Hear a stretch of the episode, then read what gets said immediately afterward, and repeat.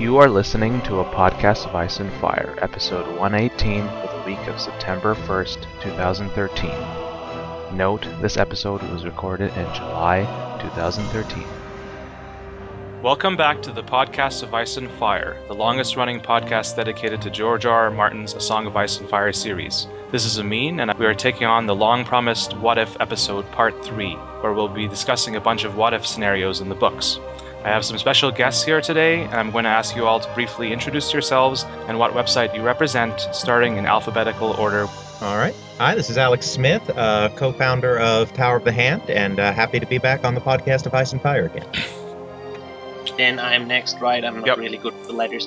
Uh, I am Stefan Sasse. I am a contributor to Tower of the Hand. I have my own blog, The Nerdstream Era, and I do the Boiled Leather Audio Hour together with Sean T. Collins. Uh, and I'm Steve Attewell. Uh, I'm also a contributor at Tower of the Hand, and I run Race for the Iron Throne, uh, which is a blog about the history and politics of Game of Thrones. Cool. I think we're actually all of us are kind of inter- interconnected one way through Tower of a Hand interactions. Is I think we're all have contributed or will contribute to the uh, the various ebooks that are there, right? Mm-hmm. Yeah, like you're going to be contributing to the to the next ebook, A Hymn from Spring, I believe, Steven. Yeah. Yeah, so- Um, I think I'm going to be writing about uh, Machiavellianism and also possibly one more look at this difficult question about did Littlefinger, you know, bankrupt the realm? Hmm. That's always a popular discussion topic. Yeah. It's good to see your point of view on that. So, actually, talking about your articles, I thought before we dive into the what ifs, we've got some what ifs from the forums, some we've come up with ourselves. Uh, we want to talk about one of your articles that I read a while ago that I thought was pretty interesting, um, titled. Um, well, what is the title? Give us a title and a summary. Uh, it's called uh, "Winning Battles and Losing Wars?" Question mark uh, in defense of Robb Stark. And uh, the inspiration for this article was that uh, Spencer Ackerman, who's a, a well-known national security blogger, um, posted an article uh, criticizing Robb Stark's military strategy called "Young Wolf, Bad General."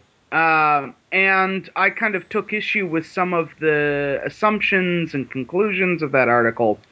And what I wanted to do was reconstruct the thinking behind Robb Stark's military decisions and uh, you know ground them more strongly in the overall strategic position he was in and the political position he was in. Um, and you know because fr- from my perspective, you know Robb Stark is in a situation in which he kind of has to do not everything that he does, but many of the things that he does, and he, he's more successful than he's given credit for. And this is where um, you know that that uh, thing that I mentioned in the document, uh, presentism, becomes a problem. Is that we tend to assume that because Robb Stark ultimately, spoilers, lost the war of Five Kings. oh, we don't have to worry about what spoilers, by the way. yeah, This I know. is- I was just I was just joking. Okay. Um, that uh, that he had to have lost the war. That it was inevitable, and that therefore his actions were in some way stupid. And and what I was trying to point out was that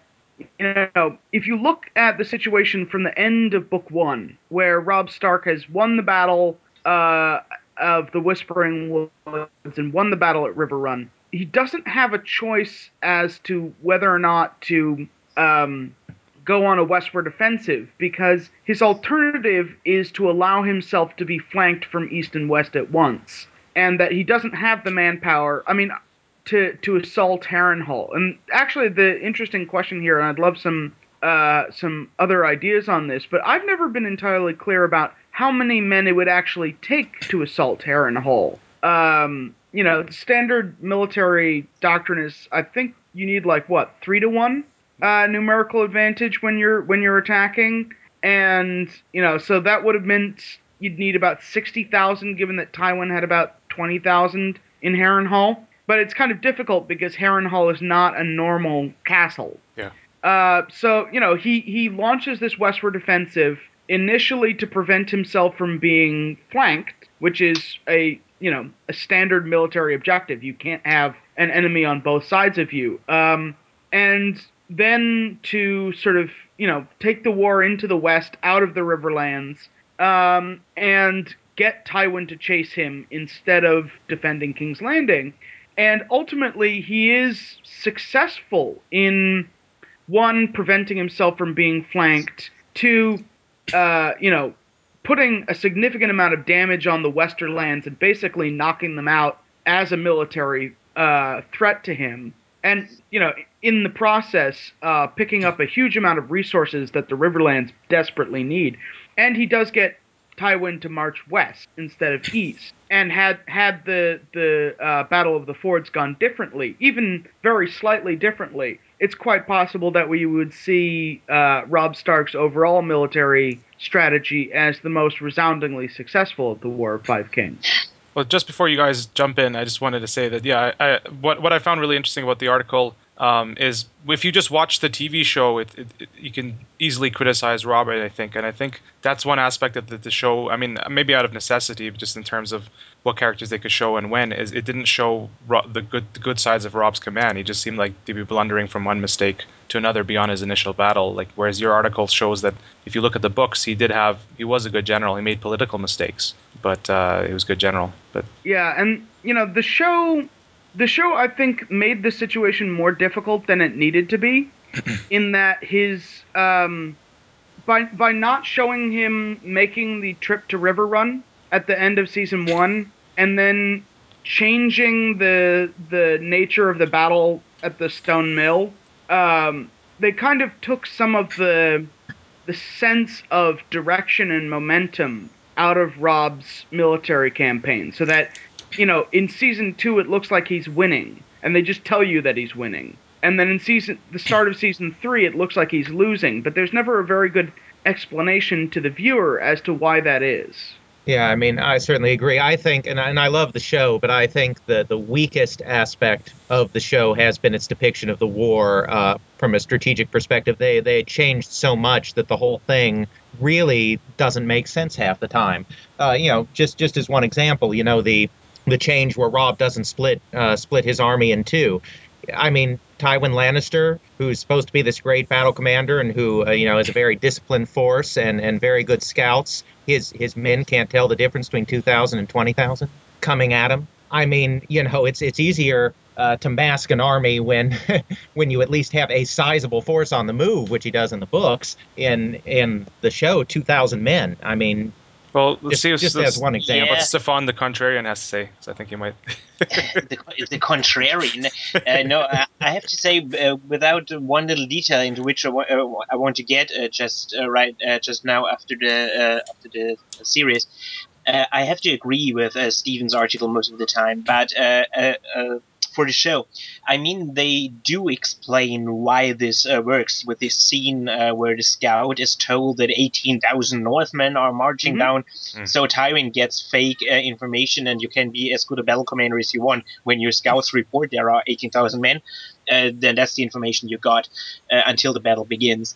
Uh, so uh, it it is explained. I do agree that uh, you don't have any sense of time and place, but that's not a problem uh, that is restricted to Robb's campaign. It's in the whole show. Uh, show I only say teleporting Littlefinger, and yeah. and I Oh, don't think it matters in the end because really, uh, is the opinion of anyone just what a badass ruler and military guy Tywin is at all impeded by uh, this blunder in season one, which they constructed? I think most people have already forgotten it. Uh, and I, I wouldn't put it too high on the list that you can't really understand what he's doing. The problem is uh, stuff uh, that Steven uh, brings in his article about uh, the Riverlands entering later and the impact that the Riverlands have in the show. From uh, the show, I had the impression that the Riverlands are actually pretty small, and that Yeah. Riverrun, especially, doesn't have a big influence. I mean, if you recall the scene in uh, season three when Karstark says uh, it is not worth the bother to go to Riverrun because there are no troops there. I mean, the whole army of the fucking Riverlands is there. But Hey, two, Uh, two no, words. no, two words for you. King Frey. Yeah, that- exa- but That- people that- think he's a king because he's like the only guy worth going to.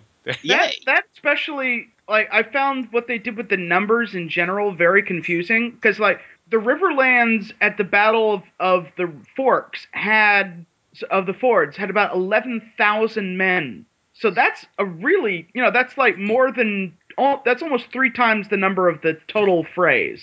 Um, and it, it reminds me a lot of what they did with the Karstarks, where all of a sudden the half the Karstarks army. one half the the Northern Army. Um, Yeah. and you know what what I guess I find strange about this is that you know I understand that there are limitations placed by budgeting and and when you want to cast people. But I also think back to and you know I'm I'm a fan of of Shakespeare's history plays, which often have to do big battles without the the special effects to pull them off. And Okay, we're losing you here. Um, Steve? Yeah, none, none of none of what you've said, Yeah. Steve, is uh, coming through at all. Put an advertisement for Shadow Condoms, right?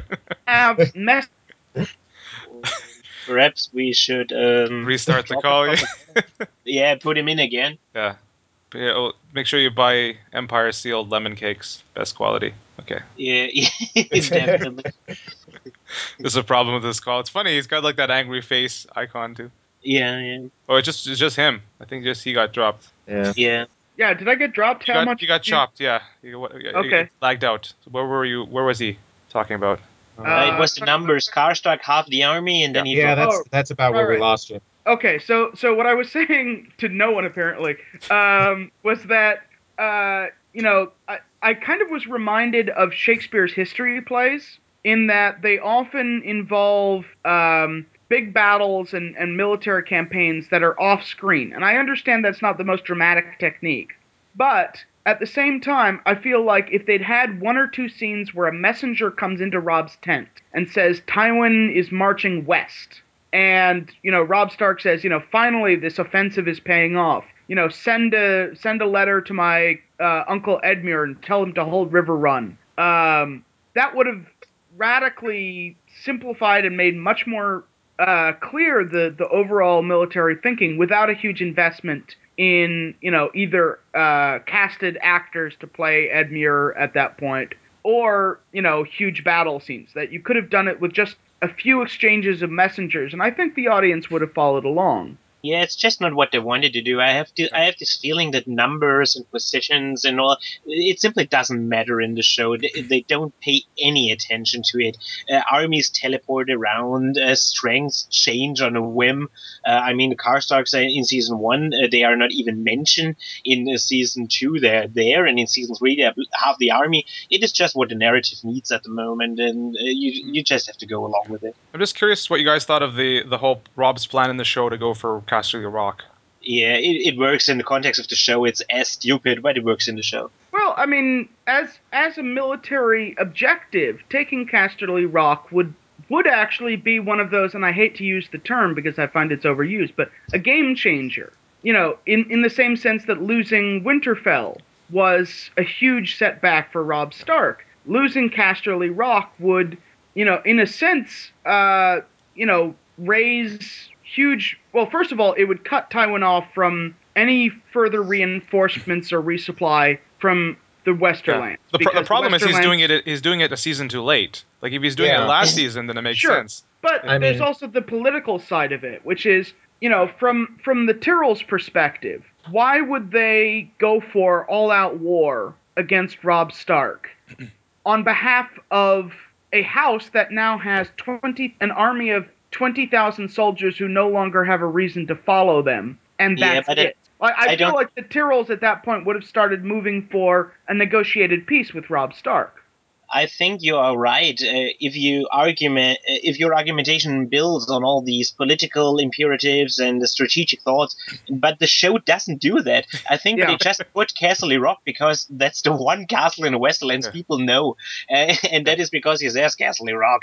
Uh, I think it doesn't go any further than that. You are right in your argument, but I guess the showrunners themselves didn't use these arguments uh, to pitch uh, the Castle Rock plot to HBO. Like, just to say, Casterly Rock has never fallen. What numbers will it take to take it? And even if you like, it just seems more sense to me. Like you're talking about Tyrells not wanting to fight a war. They, they're not going to want to go north.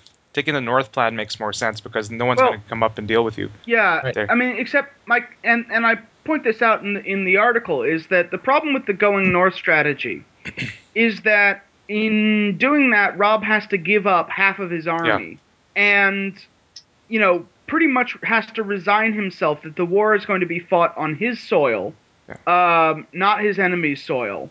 Um, and you know, I don't think that's as winning a, a strategy. Even though, yes, you can hold Moat Cailin, but then you have to worry about well, what happens if you know the Redwyne Fleet and the the Lannisport Fleet suddenly show up on my west coast, where Uh, for some reason I have no navy at all, and then it's kind of game over. Well, I, I accept your argument for book one, season one. Yeah, it, it wouldn't it wouldn't have made sense to stay in the north then. But the thing is, he's gone south. He's done what he can do south. He's lost in the south, and he, he's no king unless he can get the north back. Well- so this is later on going Right. back. I mean, And- y- and- you know, just just like Tywin's credibility is is largely shot if he loses Casterly Rock. I mean, the fact that Robb has lost the North has pretty much completely shot his his credibility as, as a king.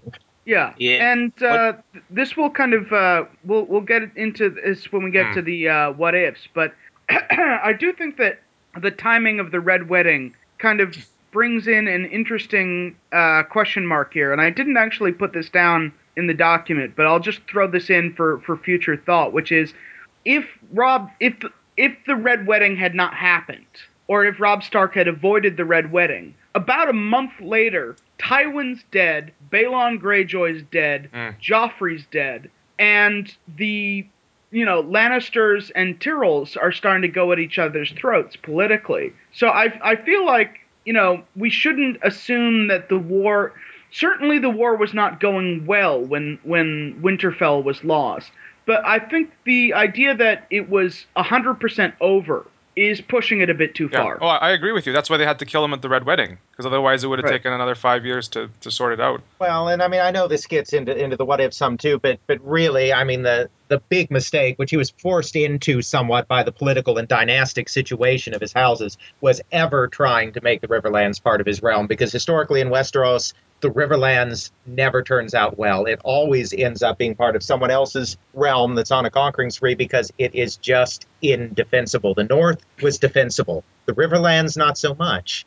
I think I, I would qualify that just to say I think half of the Riverlands are defensible, namely the Trident. It's the southern Riverlands, the Sure, no, no, that, that's the Stony Sept that isn't. That that's absolutely fair, but it, it's hard to believe that, that a situation where we ended up with half the Riverlands was even going to be realistic either, because of the historic dynastic connections between the families. Sure, you couldn't sure. just you know cut it in half. But sure, I, I agree with what you're saying there. The Trident is it- the defensible border.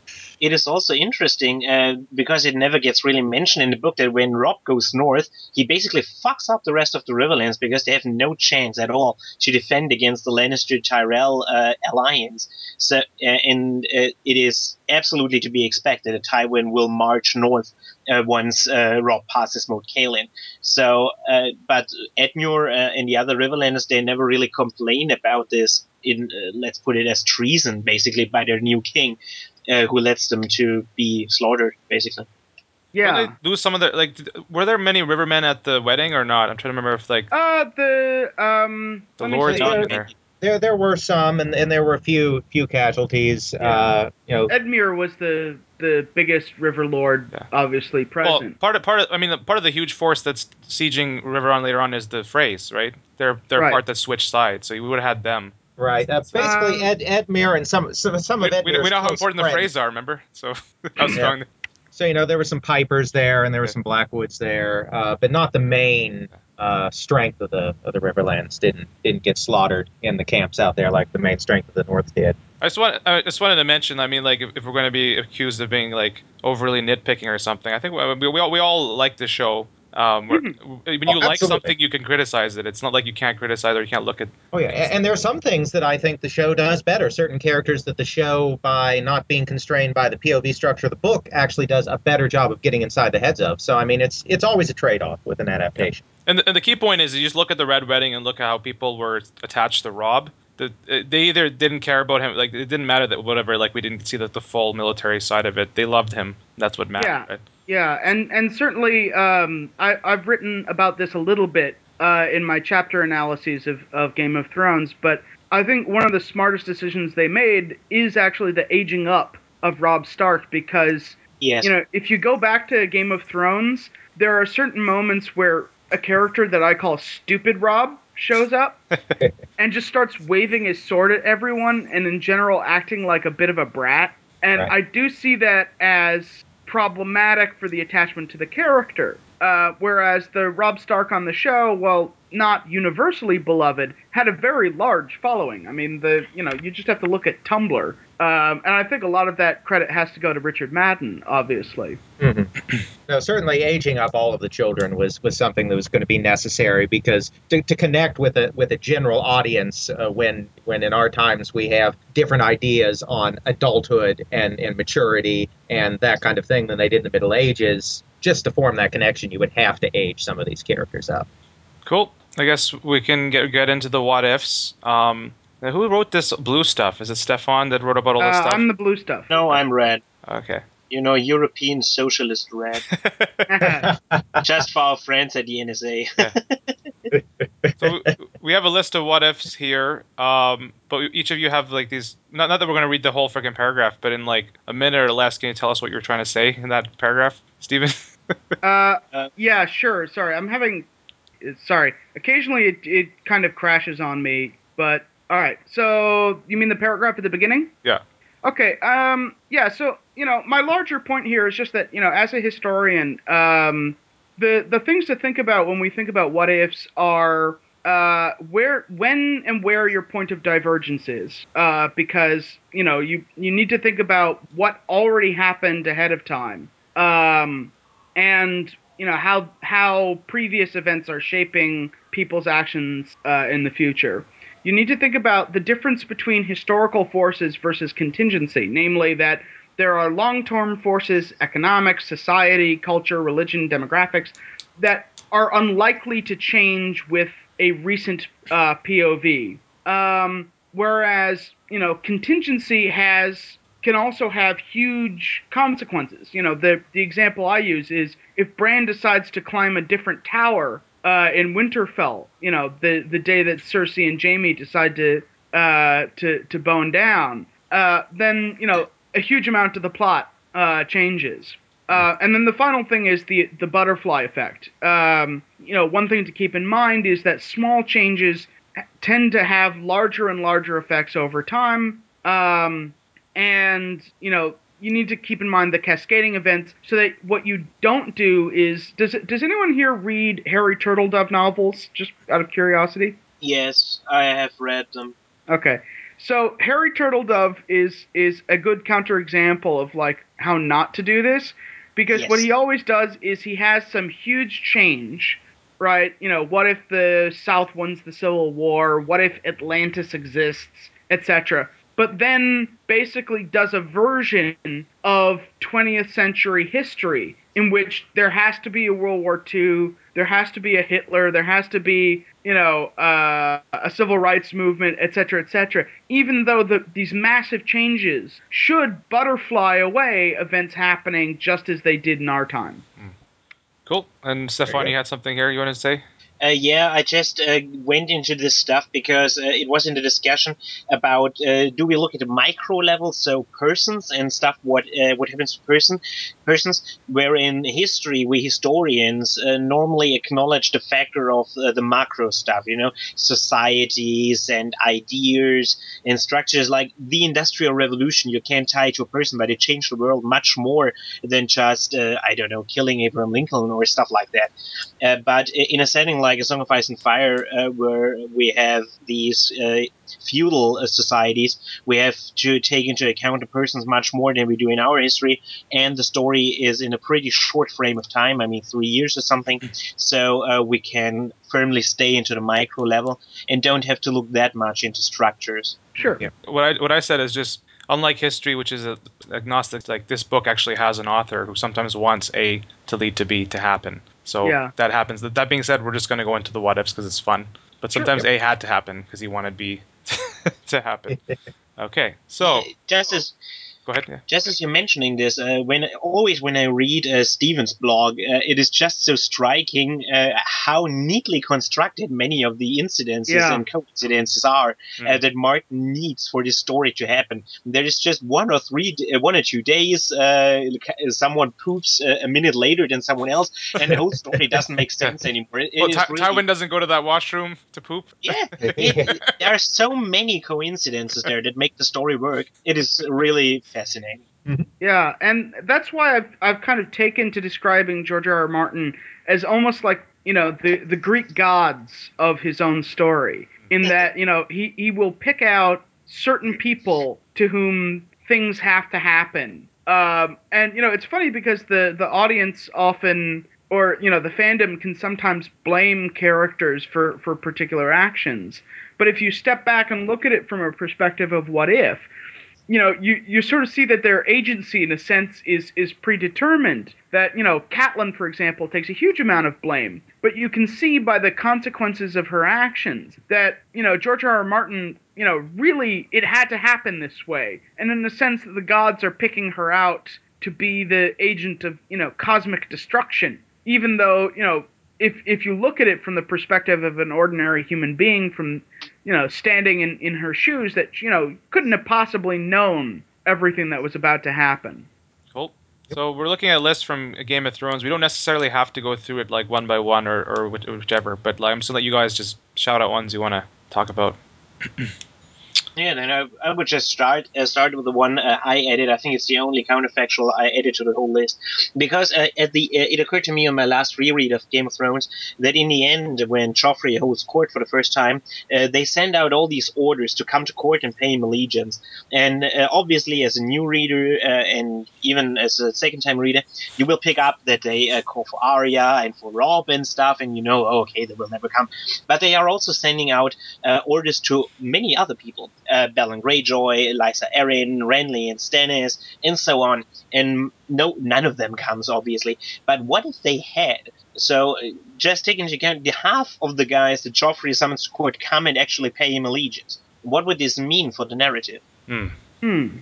I mean, you know, obviously one of the things it would do is is dramatically shift the the balance of power in the war. That you know, if if for example, uh, well, I mean, it, it wouldn't, it wouldn't. Like if if Highgarden stayed loyal to the Lannisters, you know, the war is would be almost over from the beginning. Renly would not have a leg to stand on. Um, you know, perhaps Stannis could have made a dash for King's Landing, but you know, iffy. The the one thing that I don't think would have changed is is uh, is Pike because and and this is something that that Tywin himself actually discusses at one point in a Storm of Swords, where when Balon Greyjoy writes to him asking for an alliance, he says, "Why do I need to ally with him? He's already attacked the North. He's given me everything I could want for him." Yeah. So in a sense, like de facto, there was kind of by by attacking the Starks, uh, the Greyjoys had essentially aligned themselves with Lannister interests. They, they Well, kind you of they kind of wanted to deal with him, right? They did want to make a deal on the from the Greyjoy side. Yeah, for independence, that's nothing the Lannisters can accept. Well, you know, I honestly think that that his plan was probably more predicated on seeing uh, Renly and and the Southerners actually end up winning that war over the Lannisters, because of course he was doing that at a time when the largest army, you know, putting his plans into motion when the largest army on the field was the Baratheons. And you know, in that meeting where they get that letter, you know, most of the, most of the Southerners in that reading, Maester Earl, Paxter Redwyne, they're like, yeah, it's the North. Who cares about the North? Yeah. You know, they don't have this same killer instinct that Tywin does. And of course, Renly, Hmm. uh, I mean, Renly doesn't like rebellion. I mean, he wasn't going to let Robb Stark just be completely independent. But Renly seems like a more easygoing guy, and I think Highgarden and the Tyrells cared a lot less about the North. So, you know, Balon might have had a half decent chance if if the the Tyrells had won in King's Landing, and then it becomes a Robb Stark versus the might of Renly and Highgarden situation. Or or if he'd gone earlier. I mean, if if Balon had asked for an alliance before attacking the North, Hmm. I think that you know Tywin probably would have made him an offer, probably intending to betray him at some point because that's kind of what he always does. But you know. Prior to, to his invasion of the North, you know the, the Lannisters desperately needed an ally at that Yeah. point in time. And what they Yeah, did, you know, what the, they didn't need was Ironborn. Go ahead. oh, sorry. No, sorry. go ahead. Yeah. I was just going to say, you know, the the Ironborn take what is theirs. They're they're not going to negotiate and say, you know, wouldn't it be great if we got all buddy buddy and I could help you here and you could help me here? No, they're going to be like, this is ours. We've just taken it. We'll be happy to help you as equals. He needed to be in a position where he felt he Hmm. was an equal to the Iron Throne in order to be able to offer an alliance. I think in Ironborn culture. I just So, want to say um, that, that they, they also didn't need him as an enemy because that would have been even worse than him just being neutral. Because Yes, we'll go into have that what if a bit later. What if they had actually attacked the Lannisters? But I think the thing with it, when you look at this this list here, a lot of except for Highgarden, the other ones, the other ho- people were already against the Lannisters. Like it wasn't like they already had fled. They had just fled from the Lannisters, like Stannis and Renly, so they weren't coming back. It's kind of like a what if that can't happen. But Highgarden is one maybe they could have made a deal. Yeah, with. I mean, they could have done a deal with.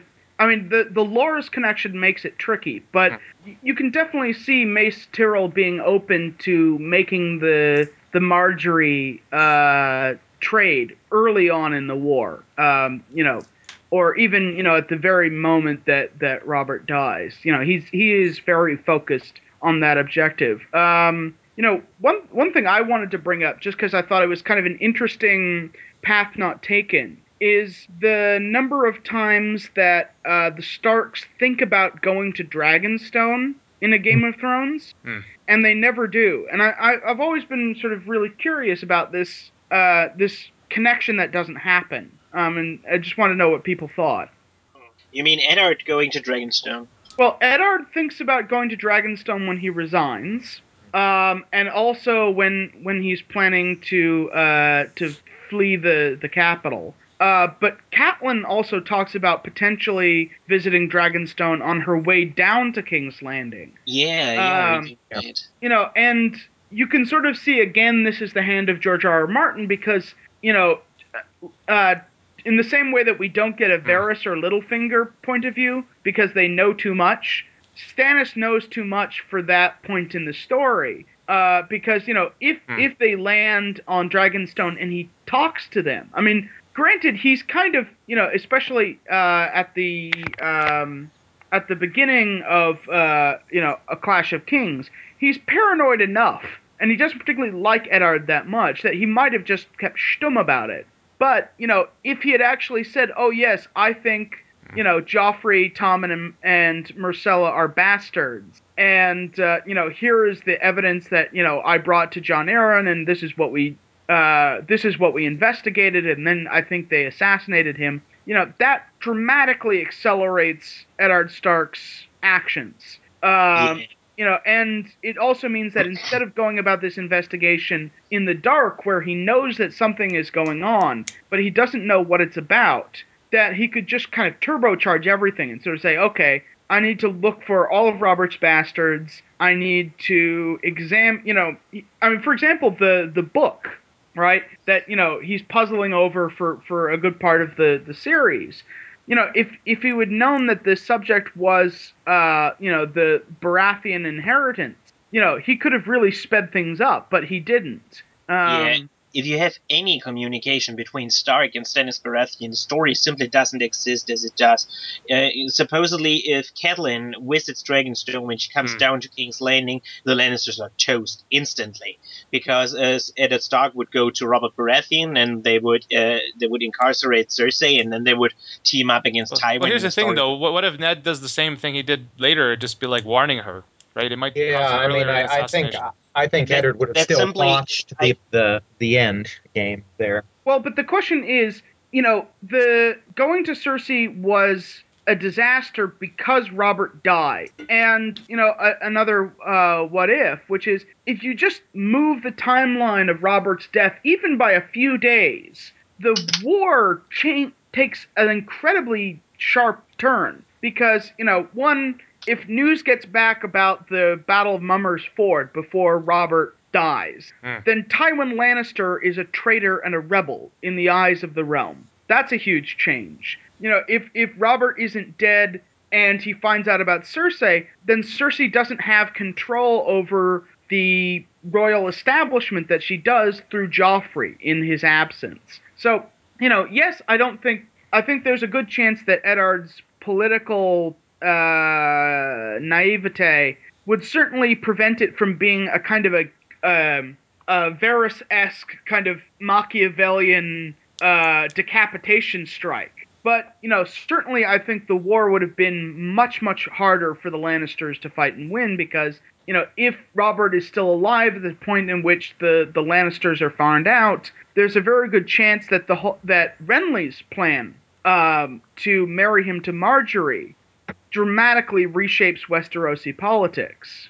I think in that scenario, Cersei would have taken a chance and run. Hmm. Beca- Yeah, I mean, because, certainly uh, she would have made a, a run for Casterly Rock. maybe it simply doesn't matter. She would have run, and there would be no Lannister play for power because she has no chance to assassinate Robert within the Red Keep within 24 hours. Uh, She just she simply can't Hmm. pull that off. That's Well, here's the question: Is who who really had the power in, in the city? Like, w- was it Robert? Was it Cersei? Was it Littlefinger with his mother? Like, who actually had the power to get somebody killed? Mm. there? I mean, the the interesting question is certainly Littlefinger had an enormous amount of power because the gold cloaks were his Yeah. to an extent, right? I mean, Yeah. he certainly he he. I I think that you know the um, Janos Slynt was clearly tight with with Littlefinger going way back, and he's got the money. At the same time, though, like political legitimacy matters. And I think Janos Slynt is certainly the kind of guy who would say, you know, I will, uh, I will act in defense of Joff, you know, King Joffrey in return for the Lord of Harrenhal because that grants me legitimacy as a lord. But to say I will kill a sitting king is a very different proposition for him. yes. Um, well, you sent Sir Mandon Moore to do it. yeah, that's another. I mean, a ki- murder by a Kingsguard would be quite possible. Uh, you know, Mandon Moore, Boros Blount, uh, Preston Greenfield. You know, that is one possibility. Uh, on the other hand, you know, if no. if Sir Barristan Selmy is in the room when that happened, then chances are you've got some dead Lannister Kingsguards. Yeah, but I mean, I, I really don't think Cersei would have run at that point. Uh, You know, it seems to me when there's a fight or flight situation, she does her best to fight. And for her children, I think she would have still tried to see Robert killed and would have probably ended up doing something pretty reckless. Whether it succeeded or not, I, I think it would have created some really massive complications. Yeah. Yeah. definitely. We can agree, I think, that any of these scenarios look very unfavorable in comparison for the Lannisters in comparison to what happened in the books. Well, if you just look at the board game, uh, Game of Thrones, and see how the Lannisters are always in trouble, you can see that the Lannisters really lucked out in the books. This is like that one board game where everything worked out for them, that one session. Yeah. But like, if you change Uh, anything half the time, like nine out of ten times, the Lannisters would have lost that war. I think. Yeah. Uh, by the way, Yeah. I've played that game twice now. Yeah. It's a lot of fun. Oh yeah. It, it really is. Just don't play it with your partner. So. no, no, bad idea. All right, let's go back to the list here. Let's keep firing. Um, who's the? Let me see. Someone really wanted uh, giving command of his foot to someone other than Roose Bolton. Yeah, that was me. Because that that's just another uh, game changer, really, because because it changes everything down the road. If Robb had given command uh, of his foot to say the Greatjon, which is his uh, threatening to Catelyn, so much what happens uh, in the novels later would have been avoided. Especially Roose Bolton's uh, switch to Tywin, because Roose Bolton wouldn't have had uh, the leisure uh, to communicate with Tywin when he sits in Harrenhal and to make up all these alliances that he does uh, if he had been had he been in the West campaigning with Robb. the the thing that I was thinking of, in addition to like making alliances with Tywin Lannister, is Roose Bolton. You know, if you look at his military command throughout the War of the Five Kings, even before it looks like he's turned on Robb, is clearly engaged in a campaign of I wouldn't quite call it sabotage, but he's basically trying to like make sure that every other northern house gets decimated. Yeah. Right, because Uh, I, I do find it very interesting that, that in that first battle of the Green Fork, you know, pretty much every notable, you know, gets either captured or killed in that battle. Halys Hornwood and Medger Cerwyn and, and, and all of them, You know. even before And, you know- he's... yeah, go ahead. I, well, I was also going to say, you know, and and the Green Fork is a good example. Um, you know, Duskendale is a huge one. The Ruby Ford. Oh you yeah, know, all, all of those. But, but you know those those are after. I mean, I think that he sent that order for Duskendale after he had made the decision that, that Oh, he was going to absolutely, move on his own. absolutely. I think that was I think that was quite deliberate strategy because you know Duskendale and the Ruby Ford I think involved a Yeah. a good degree of of coordination. Hmm. You know, he has to tell the Lannisters when and where the the North is is going to attack. But the, the thing I find interesting is even at the, the Green implica- Fork, you know, he's Yeah. seems to be sacrificing a lot of other people. Yes, you know. and and that's kind of the one But of the big questions in this. One of the big questions in the series that you know remains open, and I'm gonna be focusing on when I finally get out of a Game of Thrones in my in my recaps is when Roose Bolton actually turns, because Hmm. you know, his action, the actions of House Bolton at Winterfell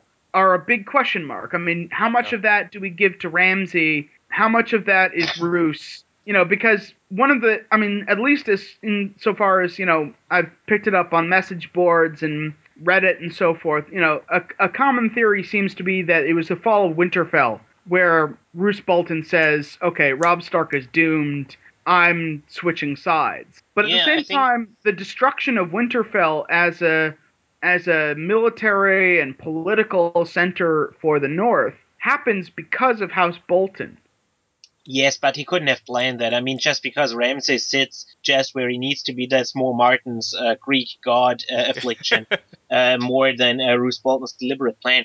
But I think uh, the question you pose, uh, when does uh, Roose Bolton turn, you can deduct it from Arya's chapters in Harrenhal, uh, because there is this one moment uh, when this uh, nasty Frey boy who always goes on about marrying her without knowing that it's her, uh, he just says, "Oh, our house, house was betrayed, and now everything is bad and stuff."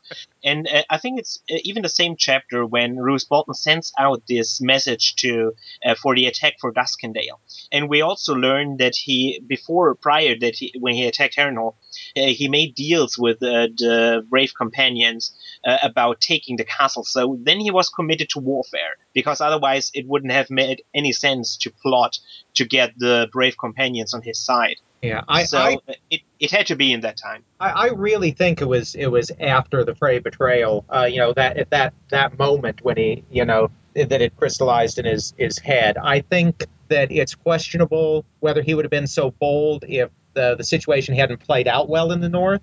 Um, I, I think that was entirely Ramsay being Ramsay, but it gave him the opportunity, and, and more importantly, it gave him a solid negotiating ground with the Lannisters. Because when he Hmm. could, you know, when he's saying, uh, you know, I'll betray them, you name me Warden of the North, when Tywin concede that he's already the dominant figure in the North, that that's Ah, real bargaining power. Power, right? They're dominant Northman figure in the North. I mean, there's still the Ironborn there, and you also have to take into account that Edmure makes uh, Roose uh, a real present bag because he orders uh, the uh, all these Freys down to Harrenhal to assist him, which uh, uh, sets Roose into the very very convenient position to be able to communicate with Freys directly. Uh, and I think and- you cannot and he And the other terrible Roose thing that people don't often mention is that it was Edmure that ordered Helman Tallhart to leave the twins and Yeah. join Roose's army. Helman, who was there to make sure that things were all on the up and up, uh, you know, because Yeah. there's no way they could don't think- plan something like the Red Wedding with without 400 the Northmen being Northmen, able to yeah. notice because they're getting all their military might together, you know. Yeah, that's Jim. Yeah, your boy Edmure. Just, Um, Well, yeah, he he- really he could- causes almost all of the problems that Yeah. that, that end to, to but again, Robb. is is it something that just Martin needed to be done? Kind of like uh, No, yeah, no, I mean, not you really. can see the. It's like pawns getting moved into position for you know a move five time, you know, five moves out. You know, he he's setting up the pieces for the red wedding, and when you go back through the the book, you can you know you can see it happening. Uh, in almost in slow motion. Um, whereas you know the first time round, you know there's this sort of willing disbelief uh, that this is going to happen. Um, okay, what is this Eddard crowd surfing? What if? Oh, but- but before we get into that, I still want to finish Okay. the, the Sure. well, two things. One, I wanted to say is, I mean, Edmure setting the guys away from the twins. Okay, it's not the best move, but it still wouldn't have been a problem if Robb hadn't betrayed the, the twins in the first place. Sure. Like, he can't foresee Yeah. that happening. Um, No. it's kind of like he's taking away the insurance. It's like Yeah. you, you still ha- the harm still needs to be Well, caused th- by th- Robb. there's there is this interesting phenomenon where there are all these people that have pro- proved themselves untrustworthy in the past that suddenly Robb thinks that, or, or Edmure or any of them can think that they can deal with openly. So yeah, you couldn't predict the Red Wedding happening, No. but Walder Frey is a known opportunist. You couldn't predict that Balon Greyjoy was going to go after the North. But you know, sending Theon back to do that Yeah, negotiation as if Balon Greyjoy could be trusted to come in on their side. I mean, a lot of the people that betrayed him are people that even if you can't predict exactly how it was going to occur, they're people that it's not that surprising betrayed him. What's what's Yeah. the line from Firefly? Curse your sudden but inevitable betrayal. But inevitable betrayal, yes. Yeah. Okay, so back to that the question of like putting somebody other than Roose, which I think is a good idea. I don't think necessarily the Greatjon would be because the Greatjon might have lost that whole army to Tywin if he just went charging in. That's a Yeah, I mean- possibility. but you know, you've got Need somebody um, more careful. You've got not Roose. Galbert. You've got the two Glover brothers, uh, Yeah. who are who are quite good commanders. Uh, Galbert and Robert Glover are you know experienced soldiers. Um, you know, in in charge of you know large contingents. Um, you know, I think uh, at one point Catelyn sort of when she's still in the position of telling Robb like that he shouldn't go out uh, to to lead the war suggests one of the two of them I can't remember as like a potential other commander. Um, and you know, it is interesting given the, the history between House Bolton and House Stark Hmm. that you know you'd think that they would give the command to the you know the Glovers are certainly more um, are certainly seem to be a, a more loyal household. Well, we know from from Jon that Ned didn't dislike Roose, but he never trusted him, right? Yeah. I think Robb would know that as well, right? Or Catelyn. Yeah, Never but I trusted think him. you are you are taking into account too much rationales because uh, what you Hmm. are forgetting just now is uh, that in this world of personal relations and feudal relations, you can't just take one of your biggest bannermen and say, "Hey, I don't trust you, but please give me your troops." You don't get any command of meaning, uh, but uh, go along, please. You Sure. you have to you have to give some leeway. Okay, well- co- you can't Well, you can't just get it give it some Glover who has a, wooden palisade somewhere on the stony shore uh, Yeah. and uh, and jump over someone like Roose Bolton. And, and, you know, and from a military perspective, I mean, giving it to Roose Bolt did make a lot of sense. I'm not sure that any of the other Northmen, who in general t- sen- tend to be a more direct group of people in their relations, would have come up with a similar plan to take Harrenhal that that Roose Bolton did. I mean, Yeah. militarily, Roose Bolton did a very good job with his command.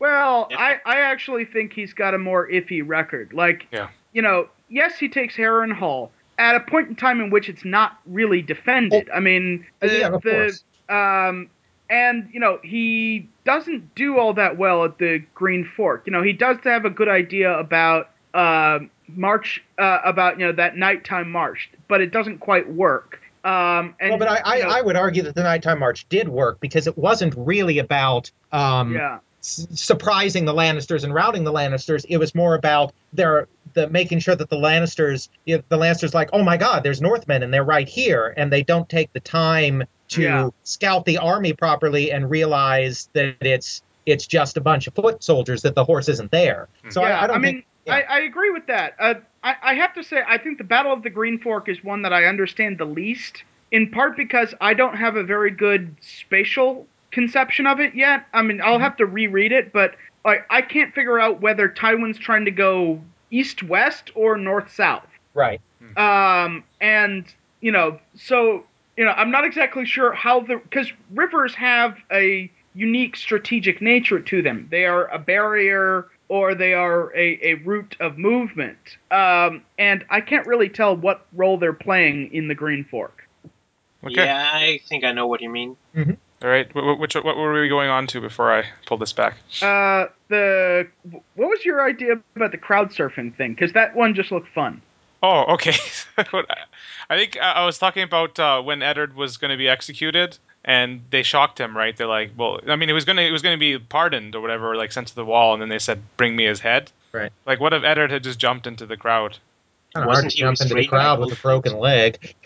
Yeah. Well, I I- can- also, given that the crowd was given that the crowd was like throwing stones at Yeah. him, I think that They- you know what they'd have have torn him to changed is that pieces. Eddard Stark would have died by being torn to pieces. No, so, Yeah, so, 'cause- the, the crowd hated him, right? I'm just trying to say, why was the crowd? Was the crowd hate him because the crowd likes to hate people, or did they hate him? Yeah. Like, they didn't really have a reason to like Joffrey. Well, I think it's I think it's more that I mean, remember in the same way that like uh, even after being shot at by Joffrey, they come up with the story of the demon monkey.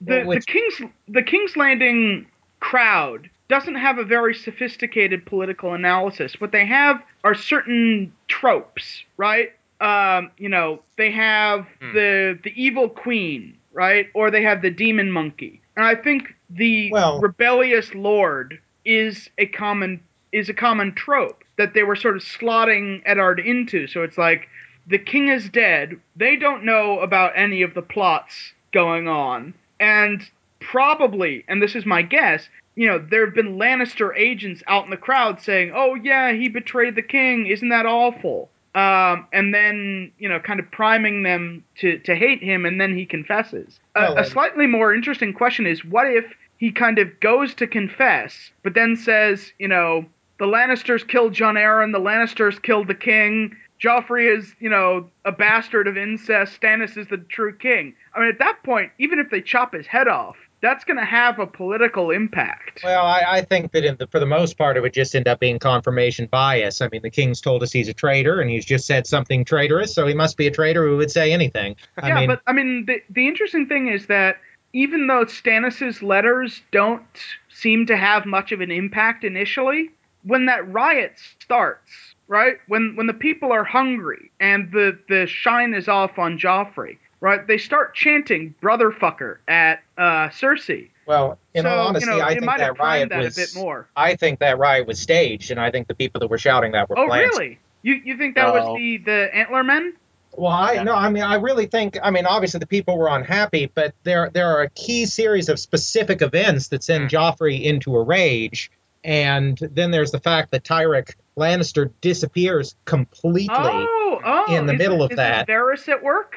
I think it might be. I, I don't Hmm. think we've seen the last of Tyrek I'd Lannister never, I'd never thought of, of the, the riot being staged before. because I mean clearly it's a, a, a you know an unhappy crowd and and people are not happy in the city with the conditions. But you have a couple of specific things happening: the woman holding the dead baby, the shit being thrown at Joffrey's head, and a few people shouting that really get the riot going. Along with Joffrey, you know, being a being a little shit like he always is.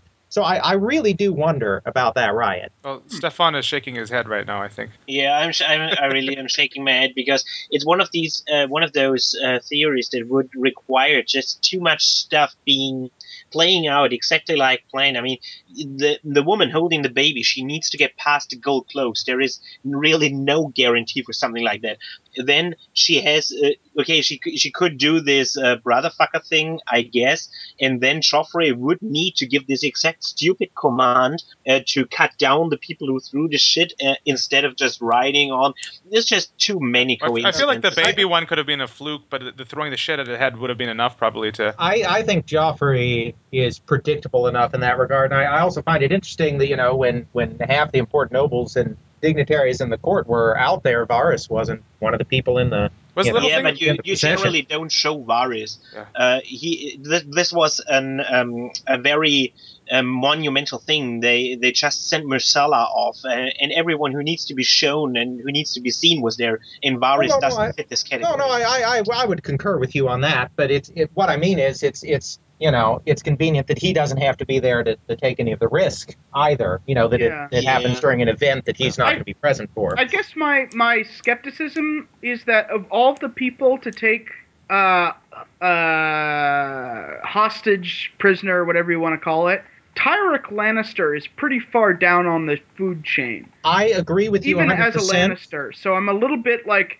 you'd have to be thinking in ter- like tenth dimensional chess terms. Like, Well, okay, you know, we're gonna kill there- every other Lannister before Tyrek. Well, if, so if, that we if you win, if you win, you can do that Rock. though. If you win, if you win like Westeros, you can kill the rest of the. I'm not saying that that taking Yeah. Tyrek was the only objective of doing a whole riot. He might have been Ah, ho- hoping to, to weed out some of the Yeah. some of the herd too. No, wa- was, if it was Littlefinger like, there or not? I'm just curious. Was Littlefinger at, at that event or? Uh, I just thought the same thing, and I no, think he wasn't. already out of the city, wasn't he, Littlefinger? He was already And- out. And we know that he likes thing. to do these kind of sneaky schemes when he's out of the city. Uh, who, That's, if- that's true. It could also be Littlefinger that I'm just saying, decided. who, who, who died? Like, didn't didn't some Kingsguard die in that riot? Uh, Preston Uh, yeah, Greenfield. so- Who replaced them in the, after that? Uh, ba- it was Balon Swann Balon replaced Swann. him. oh, just Balon, eh? No, no, Yeah. Balon Swann Yeah, was the one true knight doesn't Balon make it. Swann was already in the Kingsguard. Uh, Was in the The, I mean, those, You know, It was either Swann Balon or gets Kettleblack that was the Kingsguard. I think it's the replacement. Kettleblack. I'm just saying, like, I mean, this is a Yeah. huge stress. But if you're going to go with the conspiracy theory, then you could say, well, maybe Varys and Littlefinger both got something out of it. Actually, weren't weren't Okay. Balon and Osmond elevated at the at the same time? I Uh, thought because you know Balon there'd was already in the losses. Kingsguard. No, Balon Swann gets into the Kingsguard uh, after uh, the uh, after the riot. He Right, Oh, because replaced see, I, it's- I Preston- don't know the Preston- Kingsguard well enough. No, That's- Preston Preston Greenfield and Boros Blount were the two members of the Kingsguard that got replaced by Balon Swann and Osmond Kettleblack. Boros because he was, you know, stripped. And then after Mandon Moore died, that gave the them Oh. the position where they could put For- Forrest back on the Kingsguard. So, I, but but I don't think who died in the Kingsguard is, is probably relevant. I, I think there's a good chance the riot was staged, and I agree that on the face of it, Tyrek Lannister doesn't seem like he'd be that important. On the other hand, the fact that Martin still brings up from time to time that they haven't found him leads me to believe that Tyrek's going to have some kind of role in the story, and and that we and there might be something going on there that we're not aware of. Yeah, maybe. But I agree on the face of what we know, it it wouldn't make sense to just cart Tyrek Lannister off. All right, back to list. Any other from the first book? Um, I'm I'm ready to go on if uh, Yeah, I think so. I mean, uh, uh, well, the question is, when you say what if Robb declared for Renly or Stannis, I think part of the problem is uh, another problem you mentioned uh, from your article. It all stems from the fact that he was crowned king, which Yeah. wasn't necessarily a good. It's it's like when the whole I think when the Holy Roman Emperor was like crowned like the Holy Roman Emperor, that wasn't necessarily a helpful thing because then he had to protect the the Pope all the time. Like it was not really a beneficial title. I Like- think Yeah. Robb would have ended up declaring for Stannis because that would have been the right uh, thing to do, the honorable thing to do. I mean, he's, but he certainly says at that uh, when they're discussing their options, he says that Stannis has the right. Uh, but the issue, I think, the problem is one of timing, in that Stannis had not declared himself, right, um, and um, No, no. You know, The- didn't have an army uh, in the field. And the, the interesting thing is actually, and this is where the show is different from the from the book. In the show, Eddard actually gets his letter to Stannis out, and I think Right. that could have potentially made a huge difference. I difference. think they had it, crowned themselves though, right, Stefan? Like the didn't didn't Renly had, but not no, no. Stannis. My problem. Rin- my I think problem with the Stannis had crowned himself, but he hadn't declared himself to to the nobles of the realm yet. Hmm. Uh, you know. that doesn't matter because uh, they are they are That's true. discussing in this last Catelyn chapter in uh, Game of Thrones. They are discussing whether they should throw their lot with Renly or with Stannis. And then Robb says Stannis can't be king because Joffrey is. It doesn't matter whether he has declared or whether he has an army. The thing Wait, is, he he has that? no claim. Uh, Oh, it no, is no. an He said that- information. I, I think said he that, would have. that Renly ha- can't be king because Stannis is the older brother. I don't remember him saying. Well, he says he's going to kill Joffrey. That's the thing. He plans to kill Yeah, Joffrey. yeah. He he, he says uh, he says explicitly that uh, Joffrey is the rightful king, that he's an asshole, and that he will chop his head off. But that Joffrey uh, is the rightful king, Right. not Stannis. But I, I what I what I meant is that I think that eventually, you know, when more facts had come to light, that Robb would have done the right thing and, and declared mm-hmm. for him if he had still been a rebellious lord at that Yeah. point. But the problem is that everyone got carried away and named him king, and once you've been named king, you can't just stop being king Yes. because then your people get kind of mad at you. Yes, that's ac- that's actually a point I made uh, at length in my uh, initial essays about the War of the Five Kings. It's three years back now, I uh, I think, uh, because uh, this naming king not only by the Northmen but by the Riverlands uh, really fucks up his whole strategic situation because now he is Yeah. committed to defending the Riverlands, which is basically impossible once you face the rest uh, of the Seven Kingdoms. Even even if the Arryns would throw their lot in, you, if you have the Westernlands, the Stormlands, and uh, the Reach against you, you can't hold the Riverlands. There's no chance. Right, but here here's my critique of that, which is that you know if he if he decides not to defend the Riverlands at all, then he's only has the North, which means that he's lost half of his military strength. So while defending the Riverlands puts him at a military disadvantage in the sense that um, you know it's more territory that he has to cover somehow. It's also a huge asset in that one, it puts him within striking distance of his enemies, and two, it gives him tens of thousands of soldiers that he he wouldn't otherwise have.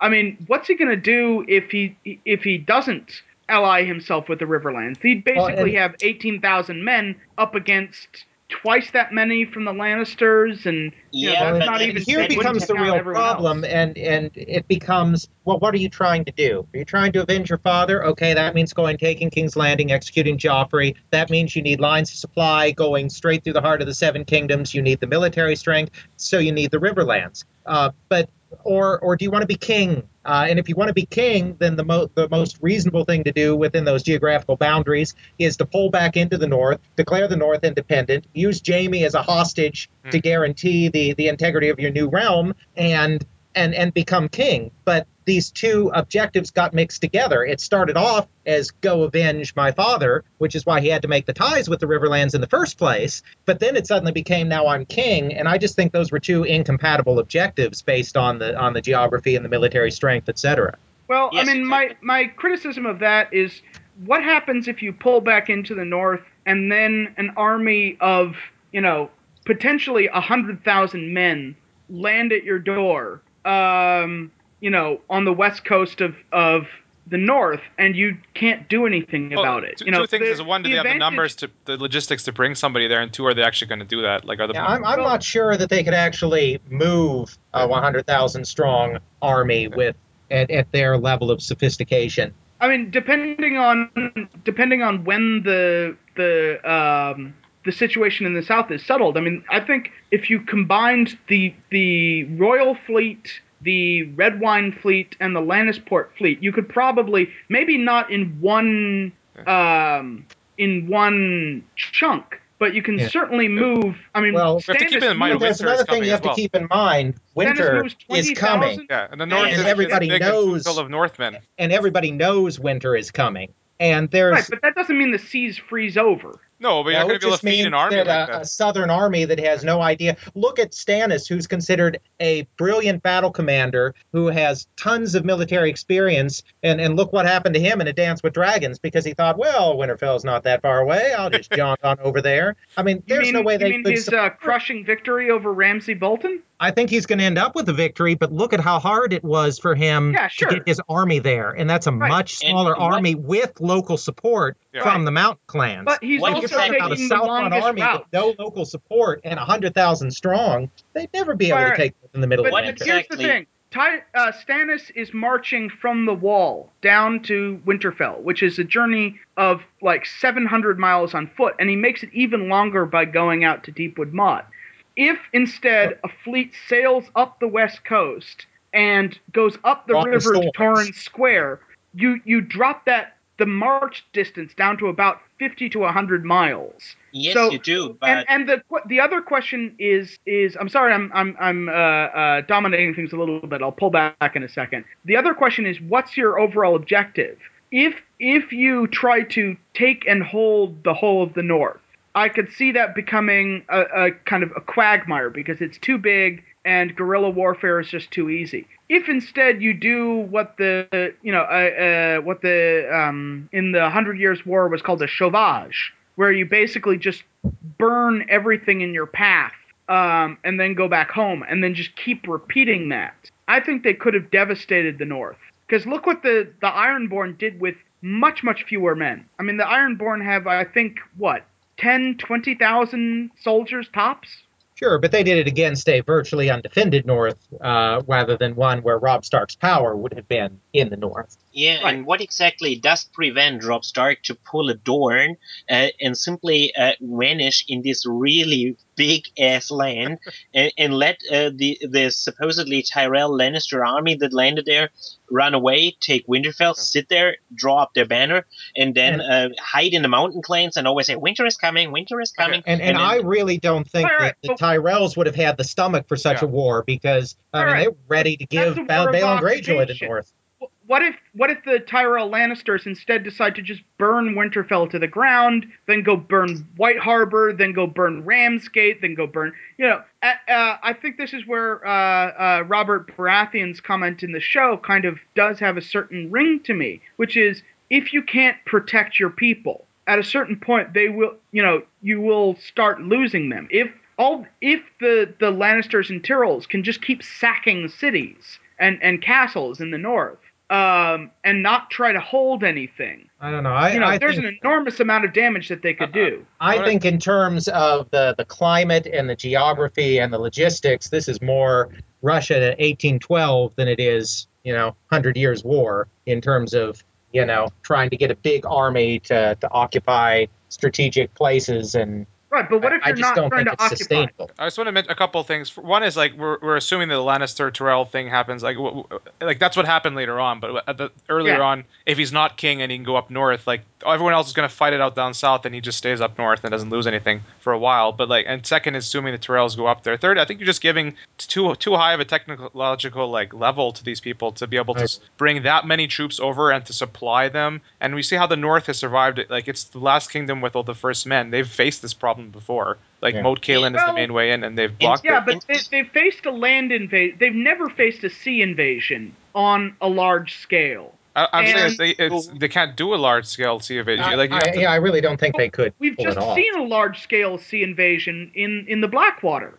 That's eminently possible. That, that- like- that's not the numbers that you. That's not enough people to take. That's north. twenty thousand. That's so that's not enough people to take north. No, it's not just the with Stan- 20,000 march uh, from Storm's End Yeah. to King's Landing. right, but they the ships were there in order to bring them across. So they might Yeah, have had enough ships a- to put them across. at the river, like Right, to bring them across one river, it's it's you don't need Right, to, so- to be maintaining you an army over a long distance with all their Yeah. horses. And, I, I agree. The maintaining would be a bit of would be uh, the more difficult task.